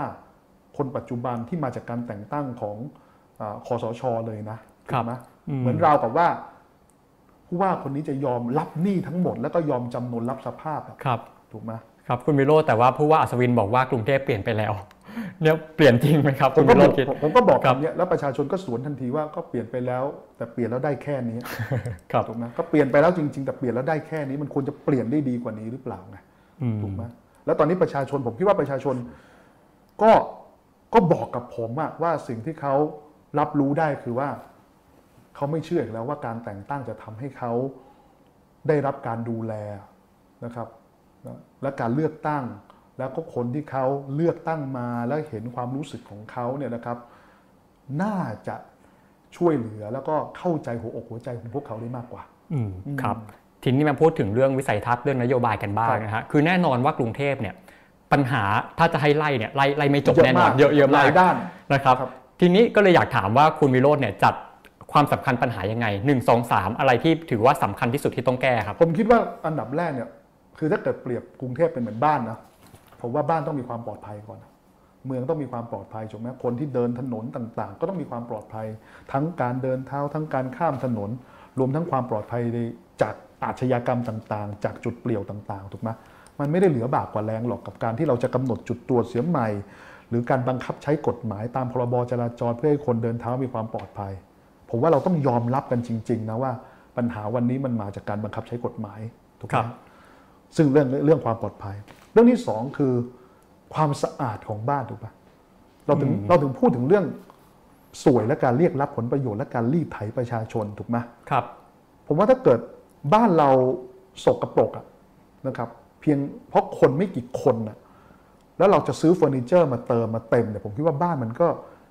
ตราบใดคุณได้กลิ่นสกปรกอยู่อะคุณก็ไม่มีความสุขแม้ว่าคุณจะเห็นเฟอร์นิเจอร์สวยๆถูกไหมแล้วเรามองการรีดไถเป็นเรื่องปกติไม่ได้ถูกไหมดังนั้นเนี่ยเรื่องที่สองผมคิดว่าเรื่องสวยเรื่องการเรียกรับผลประโยชน์เนี่ยซึ่งมันเยอะมากนะครับ ที่อย่างอย่างอย่างเมื่อกี้ที่เราต้องตั้งคำถามเนี่ยทั้งเรื่องของป้ายต่างๆ ในกรุงเทพมหานครตกลงแล้ว เสียภาษีป้ายกันครบไหมอยู่ในระบบกันครบไหมอืมใช่ไหมมันมีอีกหลายเรื่องแล้วก็การ รีดไถการระบบการขอใบอนุญาตต่างๆเนี่ยครับที่มีการมีข่าวว่าเรียกรับผลประโยชน์กันเป็นหลักหมื่นหลักแสนแบบเนี้ยซ้ำเติมการทำมาหากินของพี่น้องประชาชนแบบเนี้ยนะครับผมคิดว่าเรายอมไม่ได้ เรื่องที่สามผมว่าเป็นเรื่องใกล้ตัวเลยคือเรื่องของถ้าพูดแล้วจริงๆแล้วมันเป็นหน้าที่นะมันไม่ควรเป็นนโยบายหน้าที่คือเรื่องที่สำคัญที่มันต้องทำอยู่แล้ว ไม่ใช่นโยบายที่ต้องมาประกวดประกันประประกวดประขันกันก็คือ เรื่องของการ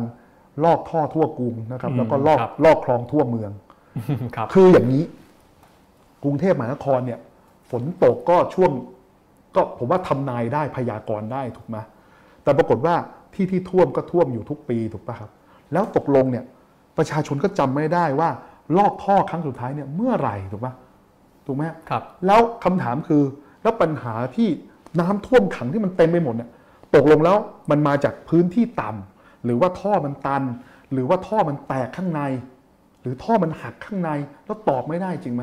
เพราะว่ามันถึงเวลาที่เราต้องแก้ปัญหานี้แบบรวบลัดตัดตอนสักทีก็คือว่าเราต้องลอกท่อทั่วกรุงให้ได้อะแล้วพอเราลอกท่อให้หมดปั๊บถูกไหมฮะที่ตรงไหนยังท่วมอยู่ ผมว่ามันจะต้องทุเลาลงครับแต่เราจะรู้แล้วว่าไอ้นี่ไม่ใช่ปัญหาจากท่อระบายน้ำแล้วมันอาจจะเกิดจากปัญหาอย่างอื่น เราถึงแบบเขาเรียกว่าเราจะได้แก้ปัญหาครับเฟสสองได้ไงใช่ไหมเพราะเราลอกท่อไปแล้วถูกไหม ใช่ไหมคลองเราก็ขุดไปแล้วเห็นไหมขยะในคลองเราจัดการไปแล้วเห็นไหมคือเราจะได้รู้ไงว่าปัญหาที่แท้จริงมันคืออะไรนี่คือเรื่องอที่สามถูกไหมเรื่องที่สี่สำคัญมากครับ ก็คือเรื่องของการเสริมหรือการปรับปรุงคุณภาพชีวิตของของคนกรุงเทพ ถามว่าเราทำได้อยังไงบ้าง คือตอนนี้เรามีรัฐบาลมีสวัสดิการของเบี้ยผู้สูงอายุใช่ไหมเบี้ยผู้สูงอายุหกร้อยใช่ไหมเราคิดว่าเราสามารถเอา เงินภาษีที่เราเก็บได้จากอาคารและสิ่งปลูกสร้างภาษีที่ดินและสิ่งปลูกสร้างนะครับนะประมาณสักเราจะเก็บได้ประมาณสักหนึ่งหมื่นล้านบาท เราจะมาทบที่รัฐบาลให้ 600กรุงเทพมหานครจะทบไปอีก 400 เป็น 1,000 บาท คือครัผบมคิดว่าตอนเนี้ยสำคัญมาก แล้วก็ผมเชื่อว่าถ้า1,000 บาทเนี่ยไปถึงผู้สูงอายุทางตรงทันทีเนี่ยนะฮะก็จะสามารถที่จะช่วยเหลือในเรื่องของคุณภาพชีวิตของผู้สูงอายุซึ่งเป็นกลุ่มเปราะบางได้ทันทีสองสำหรับ พ่อแม่ครับที่มีลูกตั้งแต่แรกเกิดจนถึง 6 ขวบ ผมคิดว่าเราสามารถจัดงบประมาณให้เดือนละ 1,200 บาท เป็นเหมือนกับค่าเลี้ยงดูบุตรให้กับคนกรุงเทพที่เป็นพ่อแม่และมีลูกอยู่ในวัยไม่เกิน 6 ขวบได้ ซึ่งเราก็จะพยุงนึกภาพไหมฮะนะคุณภาพชีวิตได้ดีขึ้นทันที คนกรุงเทพผมตั้งคำถาม คนกรุงเทพคนที่มีกำลังแล้วเนี่ย สิ่งที่ไม่อยากเห็นคืออะไรอะอืมผมว่ามีอยู่สองเรื่องนะครับจากการที่เราคุยกันนะ หนึ่งคือเขาไม่อยากเห็นผู้สูงอายุที่ไม่มีเงิน และมีคุณภาพชีวิตไม่ดี ครับ คุณเคยเห็นคุณตาคุณยายที่เขามีความยากลำบากไหมเราครับเราทนไม่ได้นะอืถูกปะมครับสองเราเห็นอยู่แล้วว่าเด็กคนเนี้ยตาดำๆที่เราเห็นเนี่ย ถ้าเราปล่อยให้เขาอยู่กับคุณภาพชีวิตแบบเนี้ยเขาจะมีโอกาสน้อยมาก ๆ ที่จะโตขึ้นมาเป็นผู้ใหญ่ที่ มีศักยภาพในการวิ่งตามความฝันของเขาอะถูกปะครับเราเห็นเลยว่าถ้าเราไม่ช่วยเขาวันเนี้ยเขาจะโตขึ้นมา เป็นผู้ใหญ่ที่ขาดศักยภาพอะแล้วสุดท้ายพอเขาแก่ตัวเลยเขาจะกลายเป็นผู้สูงอายุที่ไม่มีเงินอีกถูกไหมมันจะเป็นวงเวียนความยากจนตรงเนี้ยแล้วถ้าเกิดเรายกระดับคุณภาพชีวิตนี้ ตรงเนี้ยได้ก่อน เงินที่มันใช้มันก็จะหมุนเวียนในชุมชนถูกปะคนค้าคนขายก็จะได้ผลประโยชน์จากเศรษฐกิจ แล้วก็เงินทองที่หมุนเวียนตรงนี้ด้วย ก็เป็นเขาเรียกว่าอะไรอะเป็น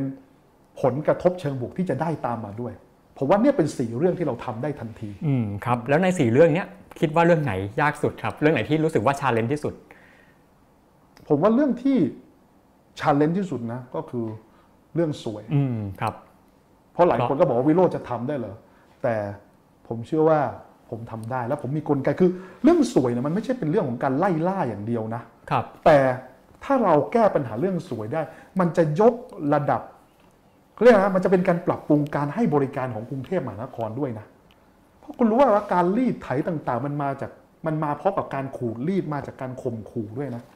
แล้วถ้าเกิดคุณวางระบบให้ดีให้ ผมตั้งคำถามอย่างเช่น บางเรื่องที่เราแก้ได้เลยอะอะเรื่องหนึ่งเรื่องที่มันไม่ต้องใช้ดุลยพินิษเนี่ย คุณสามารถที่จะส่งใบขออนุญาตต่าง ๆ ทางอิเล็กทรอนิกส์ได้เลย ตัดการอืมครับตัดตัดเขาเรียกตัด วงจรในการใช้ดุลยพินิษของคนอ่าออกไปเลยถูกไหมครับ แล้วก็คุณก็โปร่งใสหมดการคิดค่าบริการคิดค่าธรรมเนียมต่าง ๆ ก็ตรงไปตรงมาสองอะไรที่อะไรก็ตามที่ยังต้องใช้ดุลยพินิจของคน เรา outsource เราจัดจ้าง third party ได้ ผมตั้งคำถามเหมือนกับการประเมินธนาคารจะประเมินว่าคุณจะได้เงินกู้เท่าไหร่เดี๋ยวนี้เขาใช้ third party การทำพาสปอร์ตคเดี๋รัยวนี้ก็ใช้ third party แล้วคุณได้คุณภาพการบริการที่ดีไหมล่ะ หนึ่งตัดวงวงวงจรส่วยและการเรียกรับผลประโยชน์ด้วยนะสองยังยกระดับ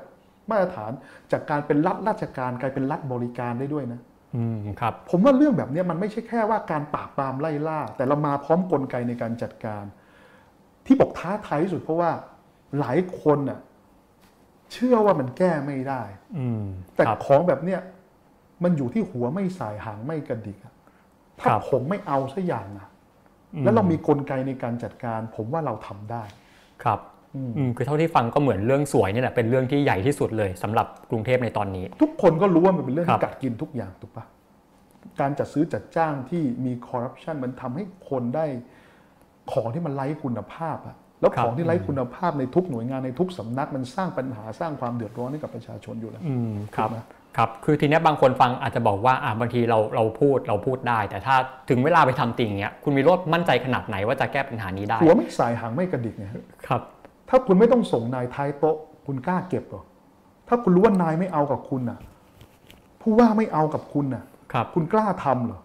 ถ้าคุณกล้าทำก็กล้าเจอถูกปะถ้าครับผมไม่ถ้าผมเป็นคนไม่มีแผลถูกปะอืมผมไม่เคย ไม่เคยมีใครมามีบุญคุณกับผมอะ ครับนะแล้วผมอีกเรื่องหนึ่งคือเรื่องในทุนด้วยที่ผมบอกว่า เป็นเรื่องหนึ่งที่ผู้ว่าต้องท้าทายอย่างมากคือ คือเรื่องการทำลงความเป็นธรรมให้กับคนกรุงเทพโดยที่ไม่หวั่นไหวกับในทุนไม่ต้องเกรงใจในทุน ไม่ต้องกลัวว่ามือในทุนจะมาอุดปากนะอย่างเช่น เรื่องขยะที่ผมพูดไปแล้วทำไมเขตปทุมวันเก็บได้แค่ 11 ล้าน ในขณะที่เขตประเวศ 15 ล้าน บางแค 16 ล้าน สายไหมที่เป็นที่อยู่อาศัยห้างก็ไม่ได้มีเยอะถึง 10 15 ล้านทำไมครับเก็บค่าขยะมากกว่าปทุมวันอืม ถูกไหมครับเพราะว่าเรื่องแบบนี้มันก็ต้องกล้าพูดแบบตรงไปตรงมานะอืมครับหรือเรื่องต่อไฟต่อสัญต่ออายุสัมปทานรถไฟฟ้าสายสีเขียวอะถูกไหมมันก็ต้องพูดกันอย่างตรงไปตรงมาว่าเราต่อไม่ได้นะภายใต้เงื่อนไขที่ไม่มีเรื่องตั๋วร่วมแล้วก็ค่าโดยสารร่วมแบบเนี้ย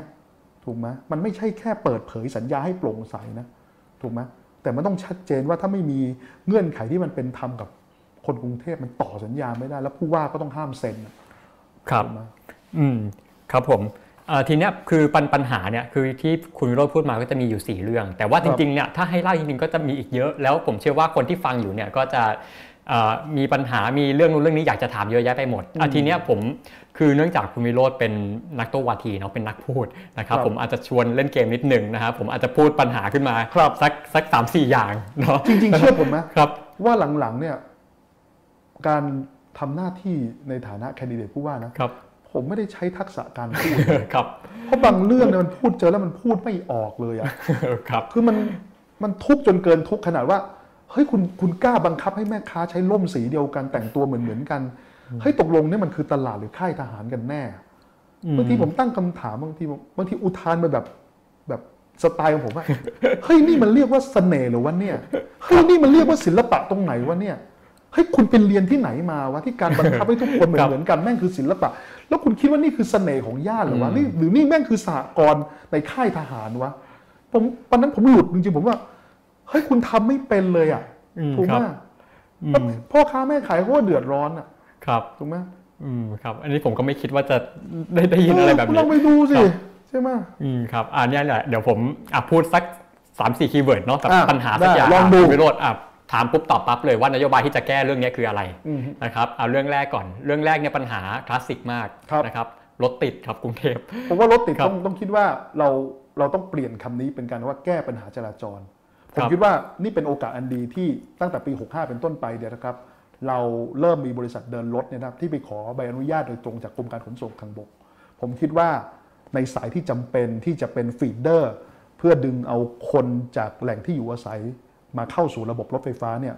กรุงเทพมหานครสามารถไปขอใบอนุญาตเองได้ แล้วก็จัดจ้างการเดินรถเองได้ ในสายที่มีบริษัทเดินรถวิ่งอยู่แล้ว กรุงเทพมหานครสามารถทำตั๋วในการอุดหนุนได้ ตั๋วอุดหนุนหมายความว่าจ่ายในราคา 70-80 บาท แต่ใช้ได้ 100 บาท เพื่อทำให้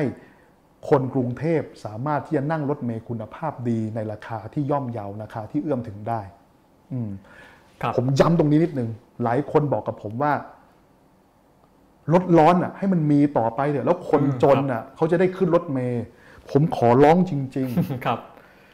คือเรื่องนี้ผมอินมากนะทำไมคนจนน่ะต้องยอมทรมานตัวเองนั่งรถร้อนล่ะทำไมกรุงเทพมหานครอุดหนุนเงิน ให้คนไม่ว่าจะจนจะรวยนั่งรถเมล์ที่มีคุณภาพในราคาย่อมเยาวร่วมกันไม่ได้ล่ะครับอืมผมว่ากรุงเทพทำได้ จริงๆเมื่อก่อนมีรถเมล์ฟรีด้วยถูกไหมฮะครับคือผมคิดอย่างนี้ทำไมรถรถเมล์ร้อนไม่มีต่อไปเถอะแล้วมันคนจนจะนั่งยังไง ก็คนจนก็นั่งรถเมล์ที่มีคุณภาพดี นั่งรถเมล์ที่ติดแอร์ได้เหมือนกันเลยครับครับอืมอืมแปลว่าคุณวิโรจน์มองว่าการจะแก้ปัญหาจราจรปัญหารถติดเนี่ยคือต้องไปอ่าปรับที่เรื่องของรถโดยสารสาธารณะถูกต้องคือถ้าคุณจะให้รถไม่ติดนะ ผมเคยคำนวณนะคุณต้องเพิ่มพื้นที่ถนนเจ็ดอีกเจ็ดเท่าตัวจากที่เป็นอยู่ ซึ่งมันเป็นไปไม่ได้ครับอืมอืมแต่จริงๆคือผู้ว่าทุกยุคทุกสมัยพยายามแก้ปัญหานี้มาตลอด แล้วคุณวิโรธมั่นใจได้ยังไงว่า จะแก้เรื่องนี้ได้อ้าวก็นี่มันเป็นโอกาสอันดีครับ คือรถเมย์แต่เดิมเนี่ย คือแต่เดิมเนี่ยรถเมย์ทั้งหมดคุณได้ยินเขาคุณเบนเคยได้ยินเขาว่ารถร่วมไหมครับเคยคำว่าครรับถร่วมคือก็ต้องไปร่วมวิ่งภายใต้ใบอนุญาตของขอสมกตามมติคอรมอเมื่อปี 2526 แต่ผมเข้าใจว่ามตมติคอรมอเมื่อปี 2559 มีการยกเลิกมติคอรมอเมื่อปี 2526 ให้บริษัทเอกชนสามารถที่จะขอใบอนุญาตจากกรมการขนส่งทางบกเอง เพื่อเดินรถเอง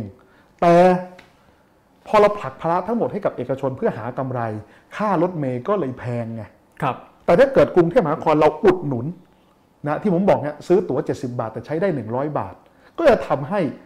อะไรฮะค่าค่าโดยสารถูกลงในสายสำคัญที่จะดึงเอาคนเข้ามาป้อนกับเส้นเลือดใหญ่ที่เป็นสายรถไฟฟ้าใช่ไหมครับ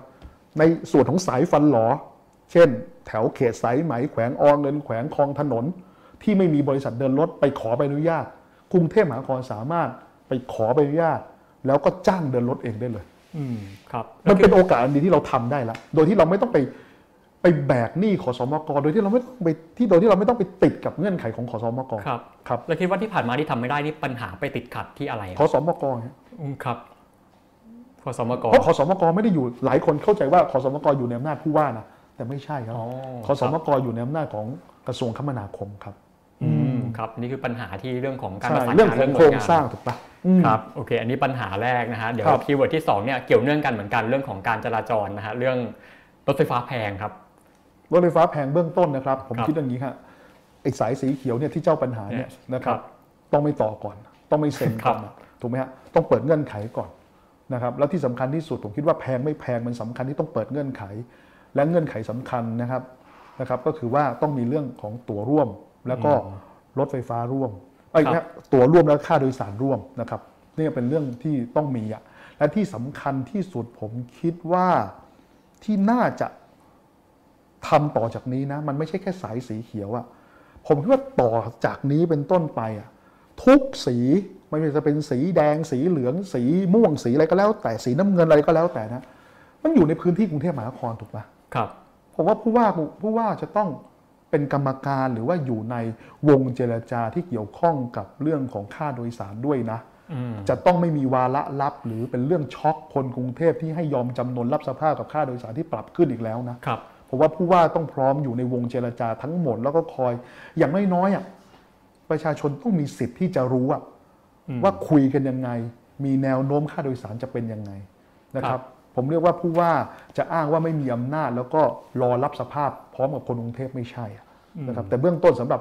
สายสีเขียวนะครับ อันนี้รับไม่ได้ก่อนนะครับอืมครับทีนี้เหมือนปัญหามันจะอยู่ที่เรื่องของสัญญาสัมปทานที่ว่าโอเคมันทำกันไว้นานแล้ว แล้วครับบางทีแต่ละเส้นสีเขียวสีม่วงเนี่ยต่างๆเนี่ยก็คนเดินรถคนที่ให้บริการมันคนละบริษัทกันอีกครับนะครับแล้วแล้วการจะแก้ปัญหาตรงเนี้ยมันมันมันจะยุ่งยากไหมครับมันผมว่าเริ่มต้นเรื่องสายสีเขียวแล้วถามจริงอะ ตอนนี้เราได้ยินแต่สายสีเขียวสายสีเขียวบอกว่าเป็นหนี้ BTS 37,000 ล้าน เป็นหนี้ที่ต้องรับจากรฟมอีก 60,000 กว่าล้านใช่ไหมผมตั้งคำถามอะถ้าอยู่ดีมีคนบอกคุณเบนนะคุณเบนอะเป็นหนี้ผม 37,000 บาท เป็นหนี้คนหนึ่ง60,000 กว่าบาท คุณเบนจะเป็นเด็กดีว่า เฮ้ย จริงเหรอ คุณวิโรจน์ผมเป็นหนี้คุณ 37,000 โอเค เดี๋ยวผมจะจ่ายคุณอย่างนั้นเหรอครับโดยธรรมชาติคนต้องเป็นไงฮะเฮ้ยผมเป็นหนี้เลยคุณสามหมื่นเจ็ดพันล้านอืม แต่คุณแจกแจงมาดิเฮ้ยทำไมตรงนี้แล้วหกหมื่นล้านอะอ้าวอยู่ดีอ้าวมีมติคอรมอจะมายัดหนี้ผมเฮ้ยมันไม่แฟร์นะครับเดี๋ยวก่อนผมขอพักหนี้ก่อนสามหมื่นเจ็ดพันล้านตกลงมันเป็นสามหมื่นเจ็ดพันล้านยังไงอืมผมว่าเรายังไม่เห็นบทบาทของผู้ว่าราชการกรุงเทพมหานครในการเจรจาคุยครับพูดคุยเรื่องหนี้เลยนะดูเหมือนจะยอมรับอืมหนี้มาดื้อๆแล้วครับแล้วหนี้แบบนี้มีดอกนะครับ ถูกไหมครับ ถ้าเกิดดอกเบี้ยร้อยละเจ็ดจุดห้าคุณต่อปีคุณลองคูณไปสิ สุดท้ายคุณกำลังจะทำให้ดอกมันทบไปเรื่อยๆ แล้วก็เอาหนี้มาบีบคอให้คนกรุงเทพต้องยอมต่อครับสัญญาเหรอผมว่ามันไม่ใช่อะอืมแล้วคำถามคืออะไอการต่อสัญญาฉบับเนี้ยมันมีที่มาจากคำสั่งคอสชที่3ทับ2562 ที่ไปตั้งคณะกรรมการไปเจรจาใช่ไหมในการกำหนดเงื่อนไขทั้งหมดใช่ไหมซึ่งประชาชนทุกวันนี้ยังไม่รู้เลยว่าไปเงื่อนไขที่ไปตกลงคืออะไรบ้างครับ ผมคิดว่ามันเป็นก็เป็นสิทธิอันชอบธรรมนะครับที่ จะต้องมีการฟ้องศาลปกครองเพื่อยกเลิกคำสั่งนั้นหรือเปล่า ครับ ถูกไหมแล้วกลับมาเจรจากันไหมว่าจะไปกันยังไงอืมถ้าไม่ต่ออายุสำนักเราอย่าเพิ่งเอาหนี้มาบีบคอตัวเอง อย่าเพิ่งเป็นลูกหนี้ที่ดีที่เขาพูดว่า 3 7 0 0 0ก็ไปรับมา 3 7 0 0 0เขาพูดว่า 5 0,000 ก็ไปรับมา 5 0,000 มันไม่ใช่ แล้วสุดท้ายคุณจะเอาหนี้ที่เป็นก้อนมหาศาลมาบีบคอ ผมว่ามันไม่ใช่ ทางออกของความของการแก้ปัญหาหนี้มันมีเยอะแยะมาก ถูกไหมครับ คุณจะออกพันธบัตรกรุงเทพมหานคร ก็ได้ถูกไหมถูกไหมหรือว่าไงหรือว่าคุณอย่างน้อยคุณต้องไปเจรจาผ่อนผัดผ่อนการใช้หนี้หนี้ตกลง 37,000 ล้านจริงหรือเปล่าอืมตกลงแล้วไอ้คำสั่งคอสชที่3ทับ2562 ที่ไปตั้งคณะกรรมการไปเจรจาเนี่ยตกลงแล้วฟ้องศาลปกครองยกเลิกได้ไหม คนกรุงเทพสามารถปลดพันธนาการแรกนี้ให้กับให้กับให้กับกรุงเทพมหานครได้ไหม แล้วก็ไปเจรจากันใหม่ได้ไหม อย่ายอมจำนนเลยผมคิดอย่างนี้ครับเพราะถ้าเกิดคุณยอมจำนนเมื่อไหร่นะ สัญญาที่ต่ออายุไปจะเป็น 2,602 ใช่ป่ะ คนอายุ 23 ในปีเนี้ย2,602 คืออายุ 60 นะครับ จากวันเริ่มต้นการทำงานวัยเริ่มต้นการทำงานถึงวันนั้นเกษียณหนึ่งเกษียณพอดีอืมหมดหนึ่งชั่วอายุคน ครับสองหกบ้าหรือเปล่านี่ที่นาเรานจะไปมากบ้าหรือเปล่าที่เราจะไปยอมเรื่องแบบนี้ ครับถูกไหมอืมครับทีเนี้ยเอ่อบางคนอาจจะมองว่ากว่าจะแก้เรื่องหนี้เรื่องสัญญาสัมปทานเนี่ยอาจจะใช้เวลาเท่าไหร่ไม่รู้ แล้วคนกรุงก็ต้องแบกค่าโดยสารแพงขนาดเนี้ยไปถึงเมื่อไหร่ไม่รู้อีกกี่ปีก็ไม่รู้ครับนะครับมันพอจะมีทางไหนไหมอีกที่เจ็ว่าดปีก็หมดแล้วครับอีกครับเจ็ดปีก็ครบสัญญาแล้วครบอืมอายุสัมปทานแล้วครับ การครบอายุเนี่ยนะครับเรามีสิทธิ์ที่จะประมูลใหม่นะถูกป่ะครับคือรายได้มันมีทั้งรายได้ที่มาจากค่าตั๋วกับรายได้ที่มาจากเขาเรียกว่าเขาเรียกว่าเป็นเขาเรียกว่าเป็น ที่เป็นที่มันไม่ใช่ตั๋วมาจากค่าโฆษณาค่าต่างๆ ค่าการตลาดต่างๆ ที่อยู่บนรถไฟฟ้าถูกไหมผมตั้งคำถามนะเรื่องของการเดินทางเนี่ย เราอย่ามองถึงผมผมผมผมพูดอย่างนี้ได้ไหมว่าการสัญจรในกรุงเทพมหานครมันดียังไงรู้มมันไม่ได้มองแค่ว่าเราจะเอากำไรจากค่าตั๋วอย่างเดียวนะ การสัญจรไปมาที่ขวักไขว่เกิดอะไรขึ้น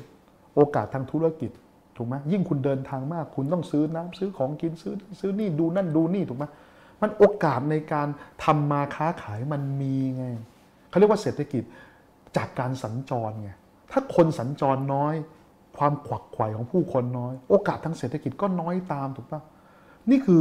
สิ่งที่ทั่วโลกต้องที่เขาคิดกันคืออย่างโซลเอาเนี้ยผมผมยกตัวอย่างอย่างโซลแล้วคกัรันบค่ารถเมย์ที่คนเกาหลีใต้จ่ายที่เมืองโซลเนี่ย เขาจ่ายแค่หกสิบเปอร์เซ็นของต้นทุนนะหลายคนบอกอ้าวรถเมย์เมืองโซลขาดทุนเหรอใช่อืมเขาตั้งเป้าขาดทุนได้เพราะรัฐอุดหนุนอีก 40%เมืองโซลอุดหนุนอีก 40%เพราะว่าบริการสาธารณะคุณอย่าเอากำไรขาดทุนเหมือนบริษัทเอกชนเป็นที่ตั้งนะเฮ้ยบริการของรัฐนะครับ ไม่ใช่เอกชนนะ คือคุณคิดเอากำไรจากประชาชนไม่ได้ แต่คุณต้องคิดถึงผลตอบแทนทางสังคมที่จะได้รับ คุณขาดทุนตรงนี้ถูกป่ะ แต่ปรากฏว่าการเดินทางการสัญจรขวักไขว่โอกาสในการทำมาค้าขายดีอ้าวผลตอบแทนทางทางสังคมมาหนึ่งสองเกิดอะไรขึ้นครับ คนใช้รถส่วนตัวน้อยลง ปัญหามลพิษน้อยลง อุบัติเหตุอืมครับจากการจราจรน้อยลงถูกปะความสูญเสียทางเศรษฐกิจจากอุบัติเหตุน้อยลงถูกปะเอ้าครับผลประโยชน์ทางสังคมมันคุ้มกับการที่ขาดทุนน่ะและถ้าเกิดบริการของรัฐคิดแต่จะเอากำไรจากประชาชนทั้งหมด หมายความว่าไงฮะ คุณกำลังดึงเอาเงินจากกระเป๋าประชาชนถูกปะคุณกำลังดึงเงินออกจากระบบเศรษฐกิจถูกปะครับ คือดังนั้นบริการสาธารณะคุณอย่าเอากำไรขาดทุน แบบบริษัทเอกชนมาคิดเป็นตัวตั้งห้ามคิดอย่างนั้นเป็นอันขาดอืมตั้งครับเป้าขาดทุนได้โอเคครับ อันนี้อ่าปัญหาที่สองนะฮะอีกปัญหาหนึ่งอันนี้ผมคิดสดเลยนะครับอีกอันหนึ่งอะอันนี้ละกันนะฮะฝุ่น PM 2.5 ผมผมบอกตรงๆเลย ถ้าผู้ว่าคนไหนนะครับผู้สมัครผู้ว่าคนไหนบอกว่าจะแก้ฝุ่น PM 2.5 ได้คนนั้นนะโกหกอะ ครับหนึ่งวันนี้ฝุ่น PM 2.5เนี่ยตกลงแล้วมาจากแหล่งไหนอ่าบ้างนะครับ หรือลอยมาครับจากทางใด คืออย่าลืมนะครับว่าฝุ่น PM 2.5นี่มาจากมาจากนะฮะคือบางทีก็ลอยมาจากที่อื่นมาจากการเผาจากจากจากที่อื่นใช่ไหมแล้วการมาทางอากาศเนี่ยคุณสามารถป้องกันได้ร้อยเปอร์เซ็นต์ไม่มีทางได้ถูกปะครับ แต่ผู้ว่าทำได้แค่ทุเลาครับ อืมครับอย่างทุเราเช่นอะไรได้ยังไงฮะทุเลาเช่นเอานี้ก่อน ปัญหาที่มาจากเครื่องยนต์สันดาปภายในโดยเฉพาะเครื่องยนต์ดีเซลเนี่ยครับ ผู้ว่าต้องทำงานควบคู่กับกรมกรมการขนส่งทางบกจริงปะถูกไหมฮะครับนี่คือเรื่องที่หนึ่งถูกไหมสองในเรื่องของโรงงานอุตสาหกรรมต่าง ๆ เราอย่าลืมนะครับ บางครั้งเนี่ยตกลงที่เราเห็นปัญหาเนี่ยคือฝุ่น PM 2.5 หรือว่าเป็นสารอินทรีย์ระเหยง่ายกันแน่หรือที่เรียกว่า VOC ซึ่งนั่นก็ต้องทำงานควบคู่กับกรมควบคุมมลพิษ แล้วก็กรมโรงงานอุตสาหกรรมใช่ไหมในการจำกัดมลปล่อยหรือมลพิษต่าง ๆ ทางอากาศที่มันเกิดขึ้นถูกปะ สามผมคิดว่า สิ่งที่เราป้องกันได้หรือเราปกป้องได้คือเป้าหมายเขาเรียกว่าประชาชนที่อยู่ในกลุ่มเปราะบางอะในโรงเรียนเราสามารถที่จะติดตั้งเครื่องฟอกอากาศได้ไหม หรือเราในช่วงที่ฝุ่น PM 2.5เนี่ยนะครับฟุ้งมาก ๆ ก็คือช่วงเช้าตรู่อาจจะต้องปรับเปลี่ยนเวลาเปิดเรียนในช่วงที่ฝุ่นมากครับๆเพื่อปรับให้ให้เด็กมีความปลอดภัยเพิ่มขึ้นได้ไหม หรือในโรงพยาบาล ที่มีเป้าหมายเปราะบางจากฝุ่น PM 2.5 เราสามารถติดตั้งเครื่องฟอกอากาศได้ไหม คือผมคิดว่าปัญหาเรื่องนี้มันเราทำได้แค่ทุเลานะครับ ในในกรอบอำนาจของผู้ว่านะ แต่ผู้ว่าต้องไม่หยุดไงครับ สุดท้ายคุณต้องไปนั่งคุยกับทุกกระกระทรวงทุกกรมอะว่าตกลงแล้วเนี่ยมันเกิดจากอะไรกันแน่ แล้วเราจะแก้ปัญหาอะไร และที่สำคัญที่สุด เราอาจจะต้องพูดถึงแล้วเราต้องผลักดันให้กับรัฐบาลในการ ที่จะแก้ไขปัญหาเรื่องนี้ด้วย เพราะตอนนี้ผมเคยอยู่ในคณะกรรมาธิการงบประมาณ คุณเชื่อไหมว่ากระทรวงกรมต่างๆ ที่เกี่ยวข้องนะต่างโยนปัญหาเรื่องนี้ไปมา อืมครับนี่คือสิ่งที่ผมคิดว่าผู้ว่าก็ต้องไม่ยอมอะนะฮะแล้วก็ต้อคงรับกดดันไปนะครับ อืมโอเค ว่าแก้ยากแต่ว่าก็ต้องอย่างน้อยคือทุเลาทุเราปัญหา คือใครบอกว่า ผู้ว่าคนไหนบอกว่าใครได้เป็นผู้ว่าแล้วฝุ่น PM 2.5หมดไป ผมว่าผมพูดตรงๆนะโกหกอะซึ่งผมไม่กล้าพูดอะผมพูดจริงครับนะฮะแต่เราทุเราได้เราปกป้องเป้าหมายอ่อนแอได้ใช่ไหมเป้าหมายเปลี่ยนเรียกเป้าหมายอ่อนเป้าหมายเปราะบางอย่างเด็ก ๆ ในศูนย์พัฒนาเด็กก่อนวัยเรียนนักเรียนในโรงเรียนเนี่ยครับเราสามารถที่จะติดตั้งเครื่องฟอกอากาศเพื่อปกป้อง เป้าหมายเปราะบางได้ใช่ไหมครับกับเอ่อ ผู้ป่วยในโรงพยาบาลเราสามารถปกป้องได้ถูกไหมครับครับแต่ถ้าถือในบรรยากาศ open air เลยเนี่ยในบรรยากาศเปิด เราก็ต้องทำงานควบคู่กันกับกรมต่างๆ ที่เกี่ยวข้องในการทุเลาปัญหา แต่มันหมดไปคงคงจะยากครับอืมเอ้คุณวิโรจน์แล้วอย่างที่เมืองหลวงบางประเทศที่เขาแก้ปัญหานี้ได้เนี่ยเขาเขาทำยังไงได้ได้ได้ได้พอรู้ไหมฮะอย่างเกาหลีอย่างญี่ผปุ่นมคิดว่ามันเป็นความร่วมมือกันระหว่างทั้งเมืองแล้วก็ตัวครับรัฐบาลกลางอืมผมถึงบอกนะครับว่า คือเราจะต้อง บอกว่าเราทำไม่ได้ แล้วเราก็ปล่อยตามยถากรรม ผมถึงบอกว่าผมต้องผลักดันนะครับไปยังรัฐบาลว่าในตองในในในในในในการแก้ปัญหานี้ให้ได้อะแต่ผู้ว่าก็มีอำนาจแค่นี้ ผมทำได้แค่ทุเลาปัญหากับปกป้องเป้าหมายที่ประชาชนที่เปราะบางถูกไหมแต่การแก้ไขปัญหาจริงๆเนี่ยใช่ไหมอย่างยกตัวอย่างเช่นง่าย ๆ เลยฮะตกลงแล้วเนี่ยมาตรฐานในการควบคุมมลพิษทางอากาศเนี่ยที่เราใช้กันอยู่เนี่ยที่กรม ควบคุมมลพิษแบบตรวจกี่ครั้งเนี่ยก็ผ่านหมดเนี่ยคือตกลงแล้วมาตรฐานหรือหรือหลักเกณฑ์แบบเนี้ยมันอัปเดตหรือยังครับ มันควรจะเข้มขึ้นไหมคือสมัยก่อนโรงงานก็อาจจะมีแค่จำนวนเท่านี้ใช่ไหมแต่ณวันนี้จำนวนโรงงานมันเพิ่มขึ้นเรื่อยๆ จริงไหมครับคือคุณเบนเก็ตไอเดียไหมคือว่าโรงงานนี้ก็ปล่อยตามมาตรฐาน โรงงานนี้ก็ปล่อยตามมาตรฐาน แต่มันหลายโรงงานไงคุณเบนอืมคสุรัดบท้ายทุกคนปล่อยตามมาตรฐานหมด แต่มันเกินกว่าขีดความสามารถที่ บรรยากาศจะโอบรับได้ไงมันก็ควรจะต้องมีการปรับเปลี่ยนถูกไหมฮะเรื่องของมาตรฐานมลพิษ ที่แต่ละโรงงานต้องปล่อยออกมาแล้วมันต้องมีการอัปเดตอะแล้วก็ต้องมีมาตรการ ซึ่งตรงเนี้ยมันเกินอำนาจของผู้ว่าแล้วในการบังคับให้มีการติดตั้งเรื่องของอุปกรณ์ในการบำบัดอากาศอะก่อนที่จะปล่อยออกมาถูกไหมแต่เรื่องแบบนี้ผู้ว่าต้องต้องตามเรื่องอะต้องประสานงานอะต้องจี้ครัอะบถูกไหมฮะคือทำเป็น เหมือนกับว่าเออผมไม่มีอำนาจแล้วผมจบไม่ได้อะอืมมันต้องชนอะคือบอกเรื่องนี้มันก็ต้องชนไงครับถูกไหมแต่มันคำว่าต้องชนคือ มันต้องตามเรื่องมันต้องเอาปัญหาของคนกรุงเทพมาเป็นปัญหาของเราไงครับอืมอืมโอเค อีกสักข้อหนึ่งแล้วกันครับคุณวิโรจน์ครับเอานี้แล้วกันเรื่องอาพื้นที่สาธารณะที่บางทีคนจะบ่นว่าอุ๊ยสวนน้อย หรือบางทีพื้นที่อย่างพิพิธภัณฑ์หอศิลป์มีน้อย แต่ว่าเหมือนคนถูกผลักให้ไปเดินห้างเนี่ย อันนี้ทำยังไงดีครับเรื่องนี้ ผมคิดว่า เรื่องนี้น่าสนใจมากๆผมครับคิดว่ากรุงเทพมหานครเนี่ยมีพื้นที่ลกล้างนะครับ ผมว่าลกล้างนะครับประมาณมีการประมาณว่าประมาณสักเจ็ดพันแปลงสี่พันไร่นะครับคราวนี้ถามว่าจะทำยังไงฮะตอนนี้ก็เราจะมีภาษีที่ดินและสิ่งปลูกสร้างใช่ไหมครับเจ้าของที่ดินว่างเปล่าแบบนั้นน่ะนะครับ ตอนนี้คุณเบนเห็นไหมล่ะ บางที่ก็ปลูกกล้วยบ้างอืมบางที่ก็ปลูกปลูกปลูกส่วนตัวใดเราจะเห็นปลูกกล้วยถูกไหมฮะครับเพื่อให้เสียภาษีที่ดินและสิ่งปลูกสร้าง ลดลงอ๋อครับอ่าเพราะจะเสียภาษีในฐานะพื้นที่เกษตรกรรม ผมตั้งคำถามเถอะครับผู้กรุงเทพมหานครสามารถไปเลือกทำเลที่มันเหมาะกับการทำสวนสาธารณะได้ไหมอะอืมครับแล้วก็ทำหน้าที่ขอใช้ประโยชน์นะครับ ขอเช่าก็ได้นะครับ แต่หลายครั้งเขายินดีมอบให้ใช้นะฮะโดยไม่คิดค่าใช้จ่ายในระยะเวลาหนึ่งเลยนะ เช่น 10 ปี 20 ปีนะครับเพราะเขาก็ เจ้าของที่ก็ประหยัดภาษีไม่ต้องจ่ายภาษีถูกไหมกรุงเทพมหานครก็เอาพื้นที่ตรงนั้นมาทำเป็นสวนสาธารณะได้ แล้วเวลาเราพูดถึง Public Space หรือว่าพื้นที่สาธารณะเราอย่าเพิ่งคิดถึงแต่ว่าสวนสาธารณะอย่างเดียว พอเราพูดถึงสวนสาธารณะข้างในเราใส่สนามเด็กเล่นเข้าไปได้ถูกไหมครับ แล้วบางครั้งบางที่อาจจะไม่เหมาะกับการเป็นสวนสาธารณะ เราทำไงได้อีกครับ เราก็ทำพื้นที่ตลาดได้อีกอย่าลืมนะครับว่ากรุงเทพมหานครมีพื้นที่อีกประมาณ 18% ที่ไม่มีตลาดในระยะเดิน ในระยะสัญจร 5 กิโลเมตรครับแสดงว่าเราก็สามารถที่จะพัฒนาพื้นที่ตลาดให้มีพื้นที่การค้าการขายให้กับประชาชนได้อีก นี่ก็เป็นสิ่งที่เราสามารถทำได้ แล้วก็ ตอนนี้มันมีเรื่องเรื่องหนึงที่มันต้องชนด้วยนะ คือเรื่องอะไรรู้ไหมด้วยภาษีที่ดินและสิ่งปลูกสร้างใหม่นะผมตกใจมากนะครับ ที่ปรากฏว่าในทุนที่ดินเนี่ยที่มีที่ดินแปลงใหญ่ คุณเบนรู้ไหมเขาทำไงครับเขายังไปไงซอยที่เป็นเส้นก๋วยเตี๋ยว แล้วตรงกลางทำเป็นที่ตาบอด ครับอันนี้เพื่ออะไรครับ เพื่อให้ราคาที่ดินหนึ่งพอเส้นที่ดินที่มันเป็นเส้นก๋วยเตี๋ยว หน้าหน้าที่ดินที่ติดครักับบถนนก็เล็กถูกไหมฮะอ๋อราคาประเมินก็ถูกครับอ๋อเอาละครับแล้วที่ตรงกลางข้างใน เป็นที่ตาบอดอีก ไม่มีทางออกถนนอีกอ้าวยิ่งถูกเข้าไปใหญ่ฮะพอราคาประเมินถูกภาษีที่ดินก็เสียถูกอ๋อ เป็นกลมีเกทริมแบบนี้ของในครับทุนอะอืมแต่ผมว่านี่มันสบโอกาสเลยนะ ถ้าผมเจออย่างนี้นะ ผมเวรคืนเลยอืมครับเวรคืนมาทำสวนสาธารณะมันมีโอกาสแล้วนะหูที่ดินใจกลางเมืองถูกซอยเป็นเส้นก๋วยเตี๋ยวแบบนี้ แล้วราคามันถูกลงสักขนาดนี้ ราคาประเมินถูกลงอะคุณหวังว่าจะได้ คุณหวังว่า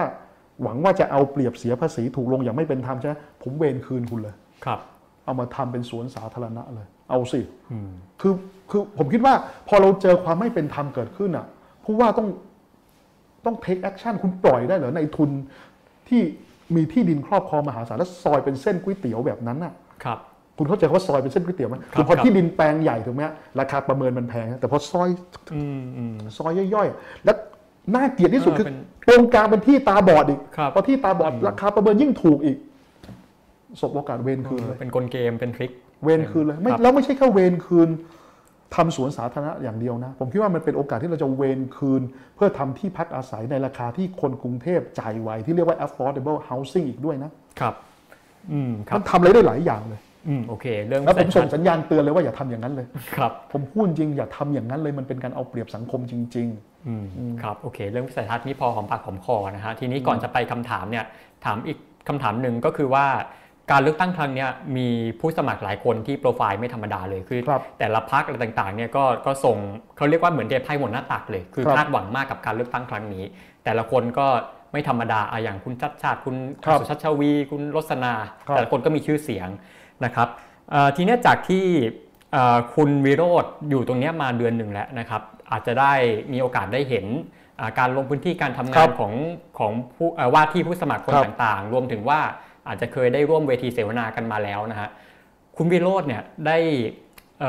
ได้ได้มองเห็นหรือว่าได้เรียนรู้อะไรจากจากผู้ว่าที่ผู้สมัครคนอื่นๆบ้างไหมครับผมคิดว่าเป็นโอกาสอันดีนะของคนกรุงเทพนะครับที่จะได้เลือกนะครับ ตัวเลือกที่ดีๆที่ที่ดีกันคนละแบบมาครับแล้วก็นี่เป็นความเบ่งบานของประชาธิปไตยนะใช่ไหมครับผมว่านี่เป็นโอกาสที่ผมผมเวลาผมฟังผมว่าเออแต่ละท่านก็มีไอเดียที่อาจจะเหมือนกันบ้าง ต่างกันบ้างนะครับ หรือบางที ความเหมือนก็มีแง่มุมบางอย่างที่ต่างกันนะครับ แต่ก็ต้องยอมรับว่าทุกไอเดียหลายครั้งก็เป็นไอเดียที่ดีนะครับ แต่เขาว่าดีประชาชนก็ต้องเลือกครับว่าเออดีแบบไหนที่จะเหมาะกับกับกับเขาเนี่ยซึ่งสุดท้ายทุกคนก็มีสิทธิ์เลือกและนี่คือความสวยงามของระบอบประชาธิปไตยครับนะอืมสมมติถ้าถ้ามองรายคนเลยสมมติให้มองคุณชัดชาติสุชัชวีอย่างเงี้ยได้มองเห็นจุดแข็งหรือว่าได้เรียนรู้อะไรจากแต่ผมแต่ละคิดอย่างนี้ครับเนี่ยคุณเบนเวลาผมพูดเรื่องนี้ทีไรผมบอกผมจะระมัดระมัดระวังครับเสมอในการวิพากษ์วิจารณ์ผู้สมัครรายอื่นครับผมคิดอย่างนี้ครับว่าเราเนี่ยผมเปรียบเทียบตัวเองเสมอว่าผมเหมือนกับ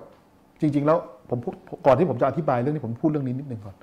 คนกรุงเทพเนี่ยนะครับจริงๆก็คือผมด้วยแหละ เวลาเรามีการเลือกตั้งทีไรเนี่ยหลายคนก็มักจะคิดว่าเป็นการเลือกหัวหน้า เพราะเราคุ้นชินกับการเลือกหัวหน้าตั้งแต่เลือกหัวหน้าห้องเลือกเรียนลูกเสือก็เลือกหัวหน้าหมู่ถูกไหมอืมครับแต่การเลือกผู้ว่า ไม่ได้ไม่ได้เลือกหัวหน้านะครับอืมเราเลือกลูกน้องครับอืมครัดับงนั้นในมุมของผมคือผมเหมือนเป็นลูกน้องที่กำลังสมัครงานถูกไหมงั้นทุกครั้งที่ผมสัมภาษณ์กับคุณเบนอย่างเงี้ยหรือสัมภาษณ์กับใคร ผมก็เหมือนกับการสัมภาษณ์กับฝ่ายบุคคลนะแล้วเวลาที่ผมสัมภาษณ์กับฝ่ายบุคคลผมก็จะผมว่าการที่ไปวิพากษ์วิจารณ์ผู้สมัคครัรบอีกคนหนึ่งมันมันเสียมารยาทแล้วมันเสียเวลาเจ้านายผมที่เป็นคนอืมกรุงเทพครับที่กำลังฟังอยู่ไงถูกไหมอืมค แต่รับผมยืนยันครับว่าแต่ละท่านเนี่ยมีไอเดียดีๆ ที่แตกต่างกัน ก็เป็นประโยชน์มากๆสำหรับคนกรุงเทพที่จะได้เลือกครับว่าดีแบบไหนที่ที่ที่คนกรุงเทพชอบครับอืมแล้วจนถึงตอนนี้เนี่ยอ่าประเมินความพร้อมประเมินศักยภาพของตัวเองยังไงคืออย่างนี้กับยสนามนี้ครับคาว่าความพร้อมผมคิดว่าไม่ใช่แค่ตัวเองครับผมเรียกว่าความพร้อมของทีมดีกว่าอืมครับคือที่ผมพูดเสมอว่าอย่าลืมนะครับ เราพูดถึงการทำงาน3ประสานถูกไหมฮะ สามประสานมีอะไรบ้างครับ ก็คือตัวผู้ว่าที่ต้องเดินนโยบายถูกไหมครับ แล้วก็สกที่ทำงานกับประชาชนในเขต แล้วก็คุมเรื่องงบประมาณ จัดสรรงบประมาณถูกปะครับแล้วเพื่อนว่าที่ผู้สมัครสกของผมเนี่ยทำงานในพื้นที่ประมาณปีเศษถึง 2 ปีละนะครับงั้นความพร้อมเรามีประมาณ ผมว่ามากกว่า 1 ปีแน่ๆถูกไหมครับ แล้วก็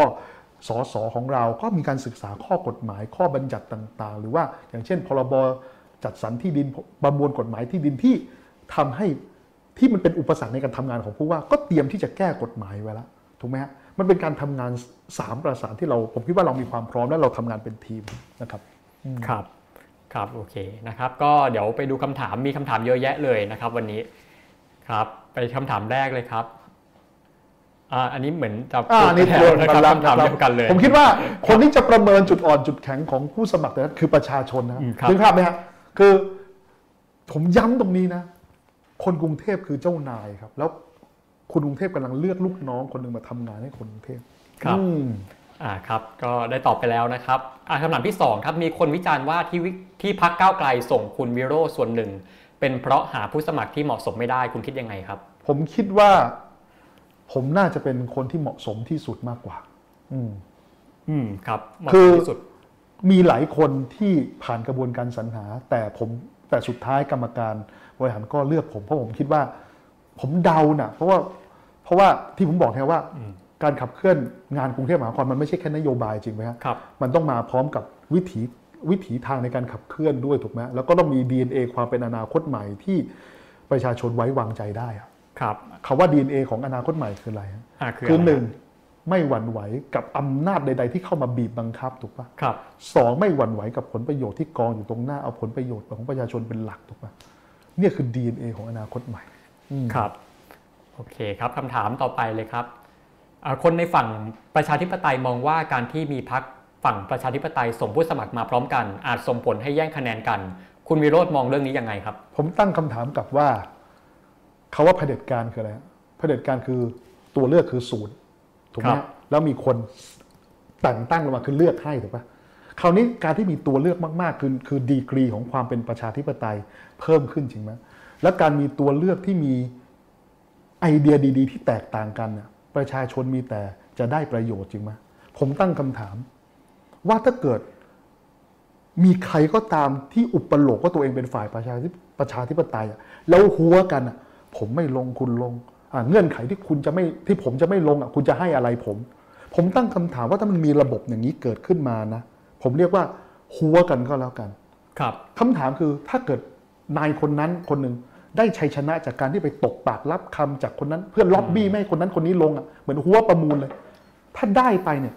แทนที่เขาจะต้องทำงานเพื่อประชาชนทำตามสัญญาที่ให้กับประชาชน เขาต้องมาต้องตอบเขาต้องมานั่งตอบแทนบุญคุณไอ้คนที่ไม่ลงให้เขาด้วยจริงไหมอืมแล้วนี่คือประชาธิปไตยตรงไหนอ่ประชาธิปไตยที่ดีที่สุดคือ คนที่ประชาชนเลือกและให้โอกาสที่สุด เป็นคนที่ได้ฉันทามติในการทำงานให้กับประชาชน ครับ ยิ่งมีตัวเลือกมากยิ่งเป็นประโยชน์กับประชาชน ผมเชื่ออย่างนั้น ครับ ครับคำถามต่อไปเลยครับอ่าคุณวิโรธบอกว่าถ้าส่วนไหนไม่ได้อยู่ในอำนาจของผู้ว่าจะทำงานร่วมกับพักก้าวไกล เพื่อแก้ปัญหาในเชิงกฎหมายและโครงสร้าง ถ้าอย่างนั้นจะใช้เวลานานหรือเปล่านะครับ เพราะว่าบางบางปัญหาก็ต้องการ การแก้ไขโดยเร็ว อย่างเช่นเรื่องรถเมย์ผมว่ารถเมย์เนี่ยผมว่าแก้ไขได้เลยแล้วนะครับ เพราะครับตอนนี้ไม่ได้ติดขัดกับมติครมปี 2526 แล้วนะครับอืมกรุงเทพมหานครสามารถไปอุดหนุนได้เลยนะครับ แล้วก็ที่สำคัญที่สุดก็คือว่าสำหรับสายหรือเส้นการเดินรถไหนที่คิดว่าไม่มีคนมาวิ่ง แล้วกรุงเทพมหานครเชื่อว่าเป็นสายสำคัญที่จะดึงเอาคนจากที่พักอาศัยใหม่นะครับเข้ามาที่อ่าระบบขนส่งรถไฟฟ้าเส้นหลักเนี่ยนะครับ เพราะอย่าลืมฮะบางคนบางบริษัท เดินรถเขาก็ไม่กล้าที่จะขอใบอนุญาตเพราะอะไรรู้ไหมเขาเชื่อว่าคนตอนนั้นเขามีรถอยู่แล้ว แต่ถ้าเกิดผู้ว่ากทมเชื่ออีกแบบหนึ่งว่า ต่อให้เขามีรถ แต่ถ้ามี feeder มีรถเมล์ดีๆ ที่ดึงเขาออกมามาสู่รถไฟฟ้าสายสีเขียวหรือสายใดก็แล้วแต่ เราเชื่อครับว่าเขาจะใช้รถสาธารณะ เราก็ไปขอใบอนุญาตจากกรมการขนส่งทางบกแล้วเราจัดจ้างเดินรถเลย อันนี้ทำได้เลยอยู่แล้ว แต่ บางเรื่องที่ต้องใช้เวลาอ่าครับผมมันก็จะมีสอง phase ถูกไหมฮะ phase หนึ่งที่ระหว่างอยู่ระหว่างการแก้กฎหมายถูกไหมฮะแต่ประชาชนก็จะรู้ว่ากำลังแก้กฎหมาย แต่เฟสที่อยู่ แต่เฟสที่กำลังทำคือการทุเลาปัญหา ก็ต้องทำควบคู่กัน คือไม่ได้บอกว่า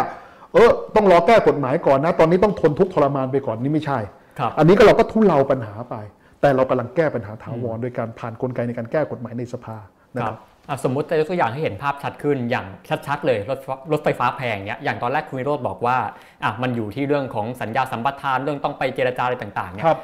มันใช้เวลากี่ปีไม่รู้แต่ว่าคนรู้สึกว่าเขาแบกรับไม่ไหวแล้วเขาอยากจะได้รถไฟฟ้าที่มันถูกลงในปี 2 ปีนี้อย่างเงี้ยมันครับพอจะมีทางแก้ไหมครับอย่างเงี้ยผมคิดอย่างนี้นะ คือการหลายคนบอกว่าทำไมกรุงเทพมหานครไม่เอาเงิน ไปอุดหนุนรถไฟฟ้า อืมครับมีคนบอกอย่างนี้มากนะ แต่ผมต้องตั้งคำถามนะว่า คนขึ้นรถเมย์อีกเจ็ดแสนคน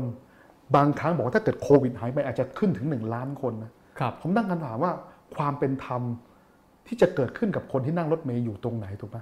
ดังนั้นเนี่ยเวลาที่ผมพูดเรื่อง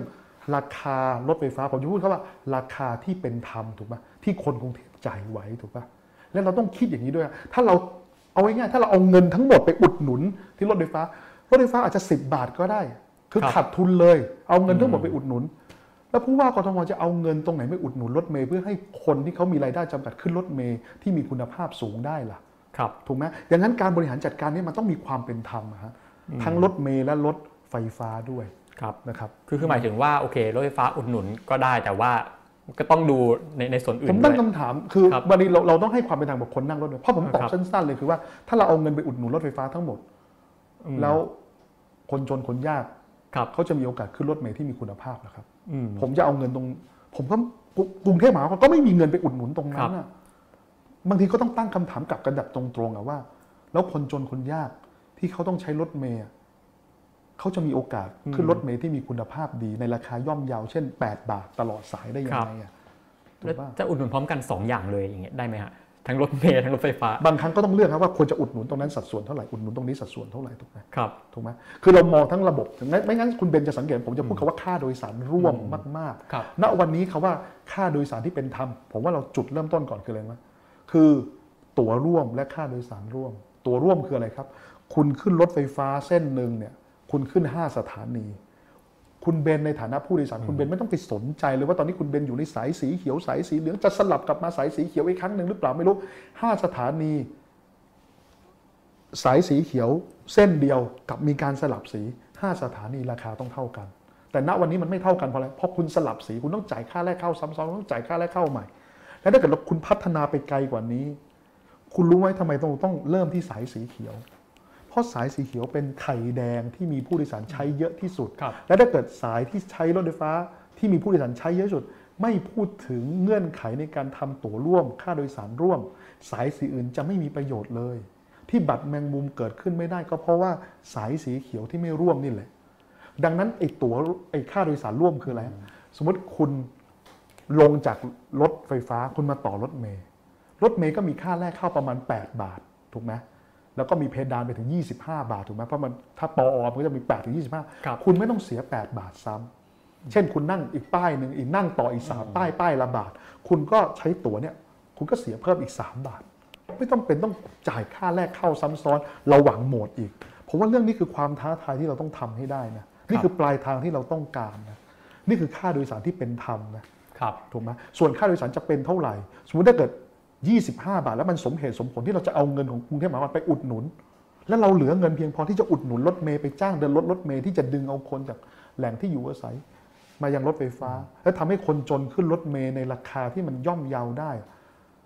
ผมคิดว่าเราก็ต้องบริหารจัดการเงินก้อนนี้ให้ได้และต้องตอบประชาชนทุกฝ่าย ไม่ใช่ว่าไปอุดหนุนแต่รถไฟฟ้า แล้วปล่อยคนที่นั่งรถเมย์ตามยถากรรมผมคิดว่าผมทำงั้นผมทำไม่ลงครับครับคำถามต่อไปเลยครับ ครับ อะ แม้ว่าเราจะพูดถึงการเลือกตั้งผู้ว่ากรุงเทพของคนกรุงเทพ แต่ยังมีหลายคนที่อยู่ในกรุงเทพ แต่ไม่มีสิทธิ์เลือกตั้งนะครับ คุณวิโรธมองว่าจะมีนโยบายที่ดูแลครอบคลุมคนหลากหลายกลุ่ม ซึ่งแต่ละกลุ่มมีความต้องการไม่เหมือนกันยังไงเอะอย่างเช่น คนต่างจังหวัดชัดๆเลยนะครับคุณวิโรธจะมีนโยบายที่จะดูแลคนกลุ่มนี้ยังไงครับนิยามของคนกรุงเทพมหานครก็คือคนทุกคนที่ใช้ชีวิตอยู่ที่นี่คนที่มีลมหายใจที่นี่พูดง่ายๆเราแยกไม่ออกนะเอาผมพูดจริง ๆ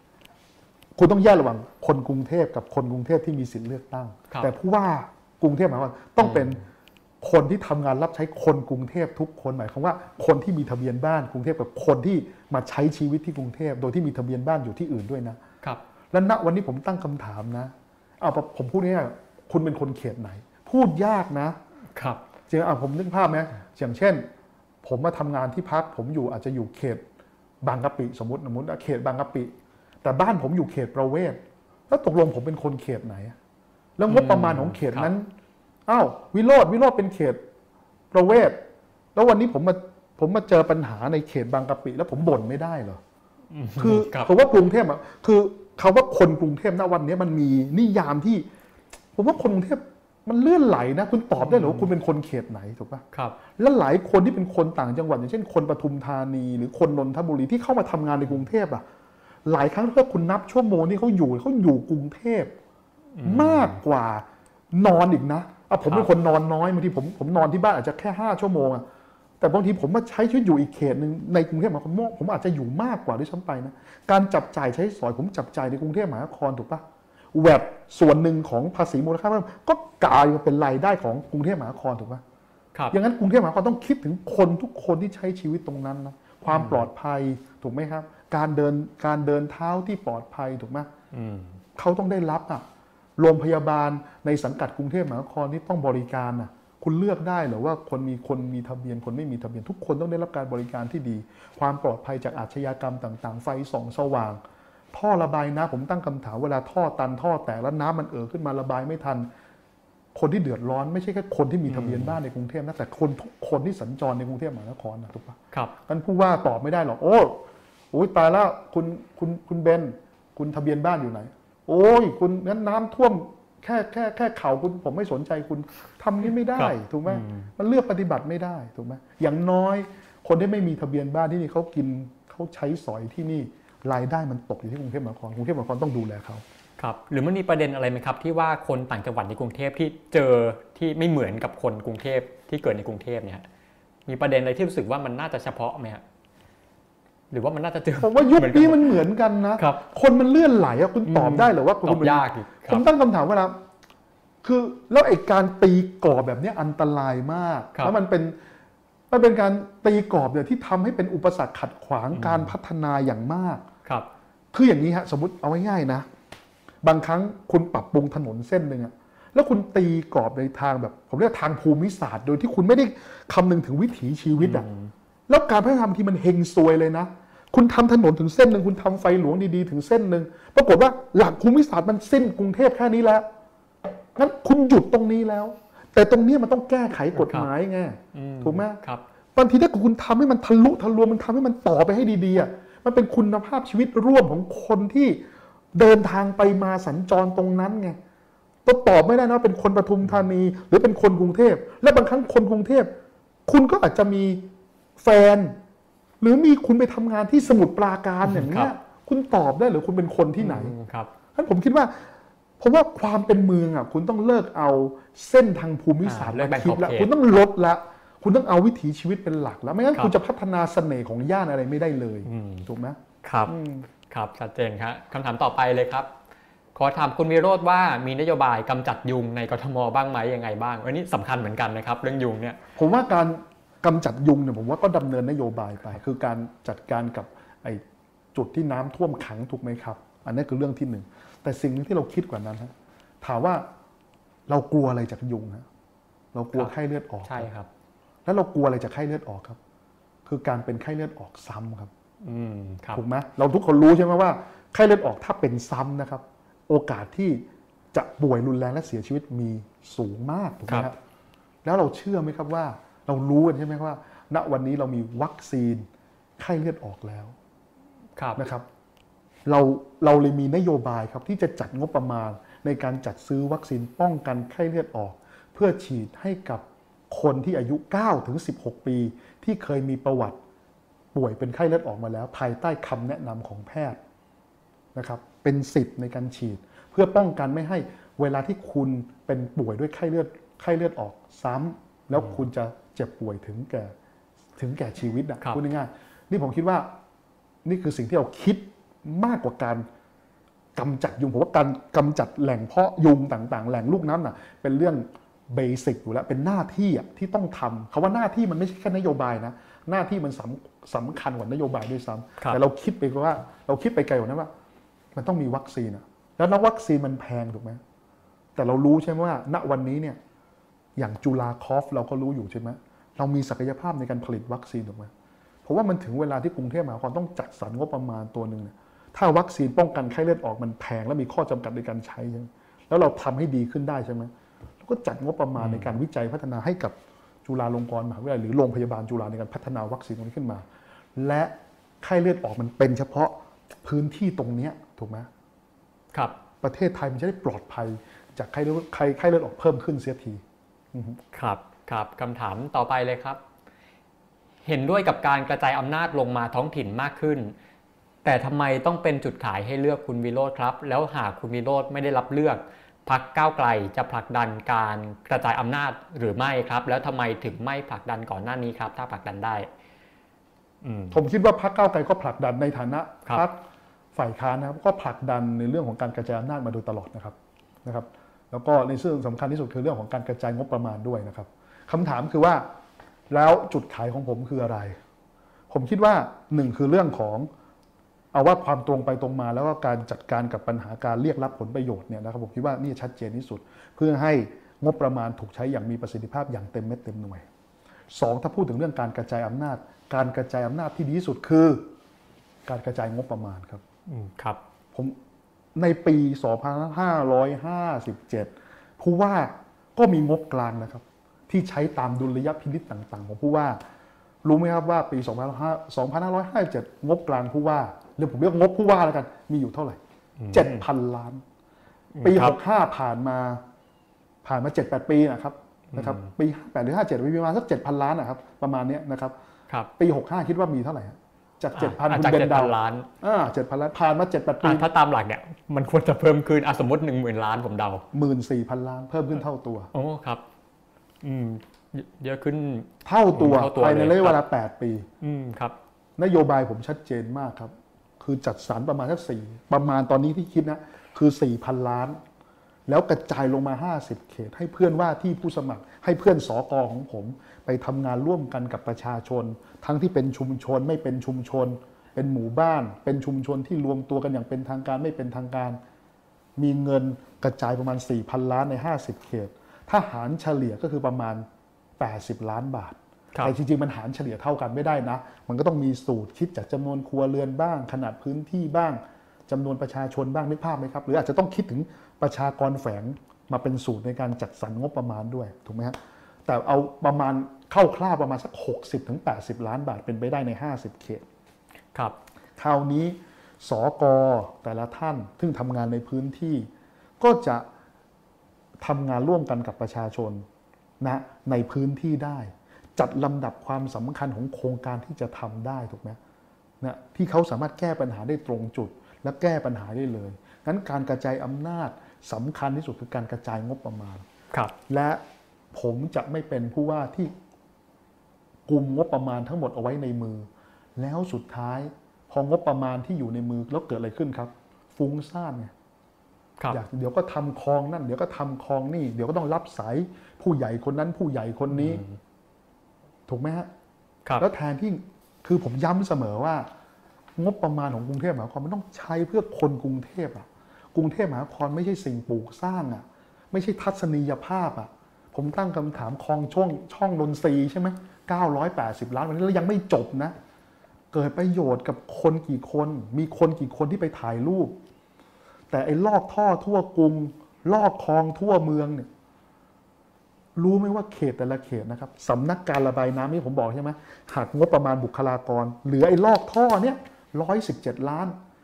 งบลอกท่อในแต่ละเขต เขตหนึงประมาณสักห้าล้าน มันเกิดอะไรขึ้นน่ะ เมื่อเทียบกับ 980 ล้านที่มาทำคลองช่องนงช่องนนทรีย์เนี่ย แต่ถ้าเกิดเราแต่ละเขตเรามีงบที่ผู้ว่าไม่หวงงบ ไม่กลุ่มงบไว้กับตัวแล้วกระจายลงไป 50 เขต 60 ถึง 80 ล้านเนี่ย มันจะเกิดประโยชน์ผลโพดกับประชาชนทางตรงทันทีเขารู้ปัญหาของเขา เขาทำงานร่วมกันกับสอกของเขา มีผู้อำนวยการเขตคอยอำนวยความสะดวก เพื่อให้การเบิกจ่ายเป็นไปตามระเบียบราชการ ถูกไหมฮะผมว่ามันจะเกิดประโยชน์ทันทีกับประชาชน ครับอ่า คำถามต่อไปเลยครับ นอกจากประเด็นการแก้ปัญหาต่างๆ แล้ว ในเชิงการพัฒนากรุงเทพ คุณวิโรธคิดว่ากรุงเทพมีจุดเด่นอะไรที่สามารถพัฒนาในเชิงบวกได้บ้างครับ ผมว่ากรุงเทพมหานครมีเสน่ห์หลาย ๆ เรื่องนะครับ ในเรื่องของย่านการค้าการขายนะครับ เรื่องของศิลปะวัฒนธรรม อย่างบางเรื่องถ้าเรารู้จักการใช้ศิลปะเข้ามาในแก้ไข เราจะสามารถแก้ปัญหาได้หลายอย่างเลย อย่าง ไม่กี่วันก่อนนะครับ ผมต้องขอบคุณ TCDC อย่างมากนะครับ ที่เปิดโอกาสให้วิศวกรอย่างผมเนี่ยเห็นมุมมองและคุณค่าแบบไร้ขีดจำกัดของศิลปะนะนะครับ ทางผู้จัดงานแบงคอกดีไซน์เนี่ยนะครับครับพาผมไปดูคลองพดุงกรุงเกษมตรงถนนมหาพฤทธาราม ซึ่ง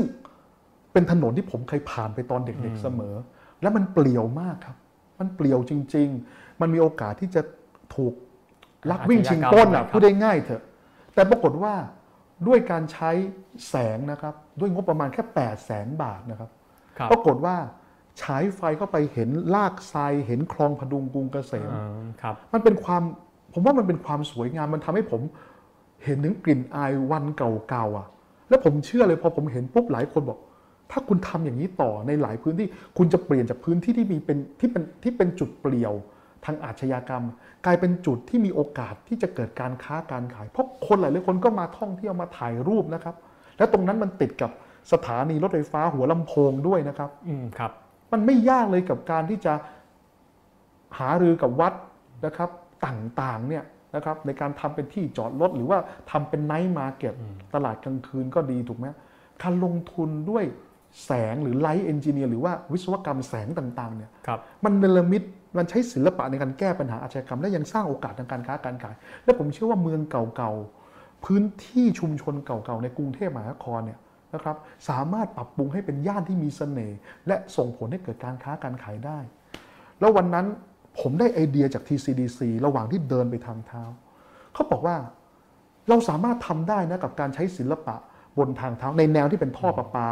นะครับที่ต้องมีอาจจะมีการขุดเจาะ เราใช้กระเบื้องสีสีพื้นสีเพลน แต่ในพื้นที่ที่จะปลอดจากการขุดเจาะ คุณสามารถใส่ลวดลายบางอย่างที่ไม่แพง แต่มันทำให้เวลาคุณเดินเข้าไปตรงนั้นแล้วคุณรู้สึกเลยว่า นี่กำลังคุณอยู่ในย่านบางรัก คุณกำลังอยู่ในย่านบางพลัดครับ มันเป็นเสน่ห์ที่ทำให้คุณรู้สึกว่ามันเป็นการดึงศิลปะมันเป็นการดึงพื้นที่ชุมชนอะถึงดึงดึงดึงเขาเรียกว่าดึงเสน่ห์ของชุมชนออกมา แล้วมันพอเมื่อไหร่ก็ตามที่เสน่ห์ของชุมชนมันถูกดึงออกมา มันเป็นโอกาสการค้าการขาย เนี่ยคือสิ่งที่ครับสำคัญที่สุด และผมยืนยันนะ การปรับปรุงทัศนียภาพอะไรนะ คุณต้องเอาประชาชนเข้ามามีส่วนร่วม ผลประโยชน์ในการค้าการขายและเศรษฐกิจปากท้องของประชาชนต้องอยู่ในสมการ อย่าเหมือนกับการทำคลองต่างๆนะครับ ที่เคยปรากฏประชาชนที่เป็นคนพื้นถิ่นตรงนั้น ไม่ได้มีส่วนร่วมเลย งานฟ้อนรำต่างๆ คุณก็ครับจัดหามา พื้นที่การค้าการขาย คุณก็ไม่ได้จัดเตรียมไว้ให้กับเขา ผมไม่ได้บอกว่าประชาชนจะขายตรงไหนก็ได้นะแต่พื้นที่ขายต่างๆ คุณต้องคิดเอาไว้ตั้งแต่แรก คุณต้องวางระเบียบไว้ตั้งแต่แรก คุณต้องเอาประโยชน์ของประชาชนมาอยู่ในสมการตั้งแต่แรกดี ถูกไหมครับ ไม่ใช่ว่าคุณปรับปรุงแล้วคุณดีดประชาชนเขี่ยประชาชนออกจากสมการมันไม่ใช่ ครับ เนี่ยคือปัญหาของกรุงเทพมหานครที่ผ่านมา ครับ คุณเบื่อเขาว่าจัดระเบียบนะครับ บางครั้งได้ได้ตั้งยินคำบ่อยถามนะครับ ตกลงแล้วคุณเป็นอะไรวะ คุณมาครับจัดระเบียบผม ตกลงผมเป็นเจ้านายคุณหรือคุณเป็นเจ้านายผม ตกลงผครัมบเป็นเจ้าของกรุงเทพหรือผมเป็นแค่ผู้อยู่อาศัย ตกลงผู้ว่ากรุงเทพมหานครควรจะจัดระเบียบ หรือมีหน้าที่ในการรักษากติกาที่คนกรุงเทพที่มีส่วนได้เสียตกลงร่วมกันกันแน่ตกลงผู้ว่ากทมควรจะมีอำนาจในการชี้นิ้วสั่งประชาชนคนกรุงเทพหรือมีหน้าที่บริการให้กับคนกรุงเทพกันแน่ ผมว่าวันนี้คือคำถามที่คนกรุงเทพตั้งคำถาม ครับผมอ่าคำถามต่อไปเลยครับ นอกจากผู้ว่ากรุงเทพมีจังหวัดไหนที่คุณวิโรธอยากไปเป็นผู้ว่าอีกบ้างไหม ถ้าในอนาคตให้เลือกตั้งผู้ว่าทั่วประเทศได้ ผมว่าแต่ละจังหวัดก็มีเสน่ห์ขครัองบเขานะครับแต่แต่ถ้าถามว่าทำไมผมถึง ผมถึงอยากมีแรงบันดาลใจกับกรุงเทพมหานครเพราะผมเกิดที่นี่อะผมโตที่นี่ ผมเคยใช้ชีวิตดิ้นรนที่นี่วัยเด็กผมไม่ได้สบายนะครับนะครับ ผมก็เคยดิ้นรนที่นี่ ผมก็ ผมก็อินอะแล้วก็ผูกพันที่เนี่ยนะครับแต่ผมคิดว่าทุกจังหวัดอะเขามีเสน่ห์อะผมคิดอย่างนี้ฮะไม่ใช่ถามว่าผมอะอยากเป็นผู้ว่าที่ไหน ผมเชื่อว่าคนที่อินแล้วก็เข้าใจในบริบทในจังหวัดนั้นมีอีกหลายคนที่อยากเป็นผู้ว่าครับถ้าผู้ว่ามาจากการเลือกตั้ง แล้วก็จะผมว่า จะเป็นโอกาสอันดีในการพัฒนาอย่างมากอืมอ่าครับก็ด้วยความที่คุณวิโรธเป็นคนกรุงเทพมาตั้งแต่เกิดก็แน่นอนว่าอินกับกรุงเทพอยู่แล้แล้ววผมเชื่อว่าในทุกจังหวัดก็จะมีคนครัที่บอินกับจังหวัดนั้นนะที่อืมเหมาะสมครับกับการเป็นผู้ว่าราชการจังหวัดนั้นนะแล้วผู้ว่าราชการที่มาจากการแต่งตั้งนี่มีข้อจำกัดหรือไม่อ่าครับปีสองปีก็ถูกย้ายอืมครับ ไม่ได้มีความผูกพันกับเมืองเมืองหนึ่งอะถูกไหมแต่ถ้าเกิดเราได้คนที่มีความผูกพันเข้าใจวิถีชีวิต เป็นคนในพื้นที่ตรงนั้นจริง ๆ ผมว่ามันจะเป็นประโยชน์กับการบริหารงบประมาณตรงนั้นแน่ครับๆนะครับอืมครับคำถามสุดท้ายแล้วนะครับอ่าวันนี้วันนี้ศาลเพิ่งไม่ให้ประกันทนายอานนท์กับเพนกวิน ถ้าคุณเป็นสสจะยังคงให้ความเห็นเรื่องนี้โดยตรงได้ แต่การลงสนามผู้ว่าอาจทำให้สู้เรื่องนี้โดยตรงไม่ได้คุณเสียดายหรือเปล่าครับ ผมคิดว่าในนามของก้าวไกลผมก็ยังให้ความเห็นได้เสมอครับ เพราะเพราะผมว่าในฐานะประชาชนหนึ่งคนก็สามารถให้ความคิดเห็นทางการเมืองได้ และผมแล้วเรื่องเนี้ยผมต้องยอมรับอย่างหนึ่งนะสิทธิการชุมนุมและสิทธิการแสดงออกเป็นสิทธิตามรัฐธรรมนูญของประชาชนทุกคนถูกไหมครับ และผู้ว่าราชการกรุงเทพมหานครในฐานะที่เป็นผู้ให้บริการ ก็ต้องเคารพหลักการตามรัฐธรรมนูญ คือหลักการในการแสดงออกทางการเมืองด้วยถูกไหมฮะ ผมว่าเรื่องนี้เป็นเรื่องที่ผู้ว่าราชการกรุงเทพมหานครต้องกล้าหาญที่จะสนับสนุนการชุมนุม ซึ่งเป็นสิทธิพื้นฐานของประชาชนทุกทุกการชุมนุมด้วยซ้ำไปนะคครัรับ ผมว่าเรื่องนี้เป็นเป็นเป็นจุดยืนที่มันต้องชัดนะครับอืมครับหมดคำถามแล้วนะครับ ก็ครบถ้วนทีเดียวนะครับ ก็วันนี้คุณวิโรธเป็นผู้ว่าคนแรกที่มาพูดคุยกับเรานะครับอ่าเดี๋ยวเรามีโปรโมทรายการให้ให้รับชมกันต่อนะครับ ในวันพรุ่งนี้นะครับ วันพฤหัสบดี อขอชวนติดตามรายการวันโอวันโพสคลิปคุยข่าวนอกสคริปต์กับพี่วิสุทธ์คมวัชระพงศ์นะครับ ได้ทุกช่องทางทางแพลตฟอร์มของ d 1 1 w o r l d นะครับ เวลา2ทุ่มครึ่งพฤหัสนะฮะครับครับ แล้ววันนี้ก็ต้องขอลาคุณผู้ชมไปก่อนนะครับ ก็ติดตามกันใหม่ได้ในตอนหน้า แล้วแล้วเราจะเชิญผู้ว่าคนไหนมาคุยกันอีก ก็ติดตามกันได้นะครับสำหรับวันนี้สวัสดีครับ สวัสดีครับ สวัสดีครับ สวัสดีครับ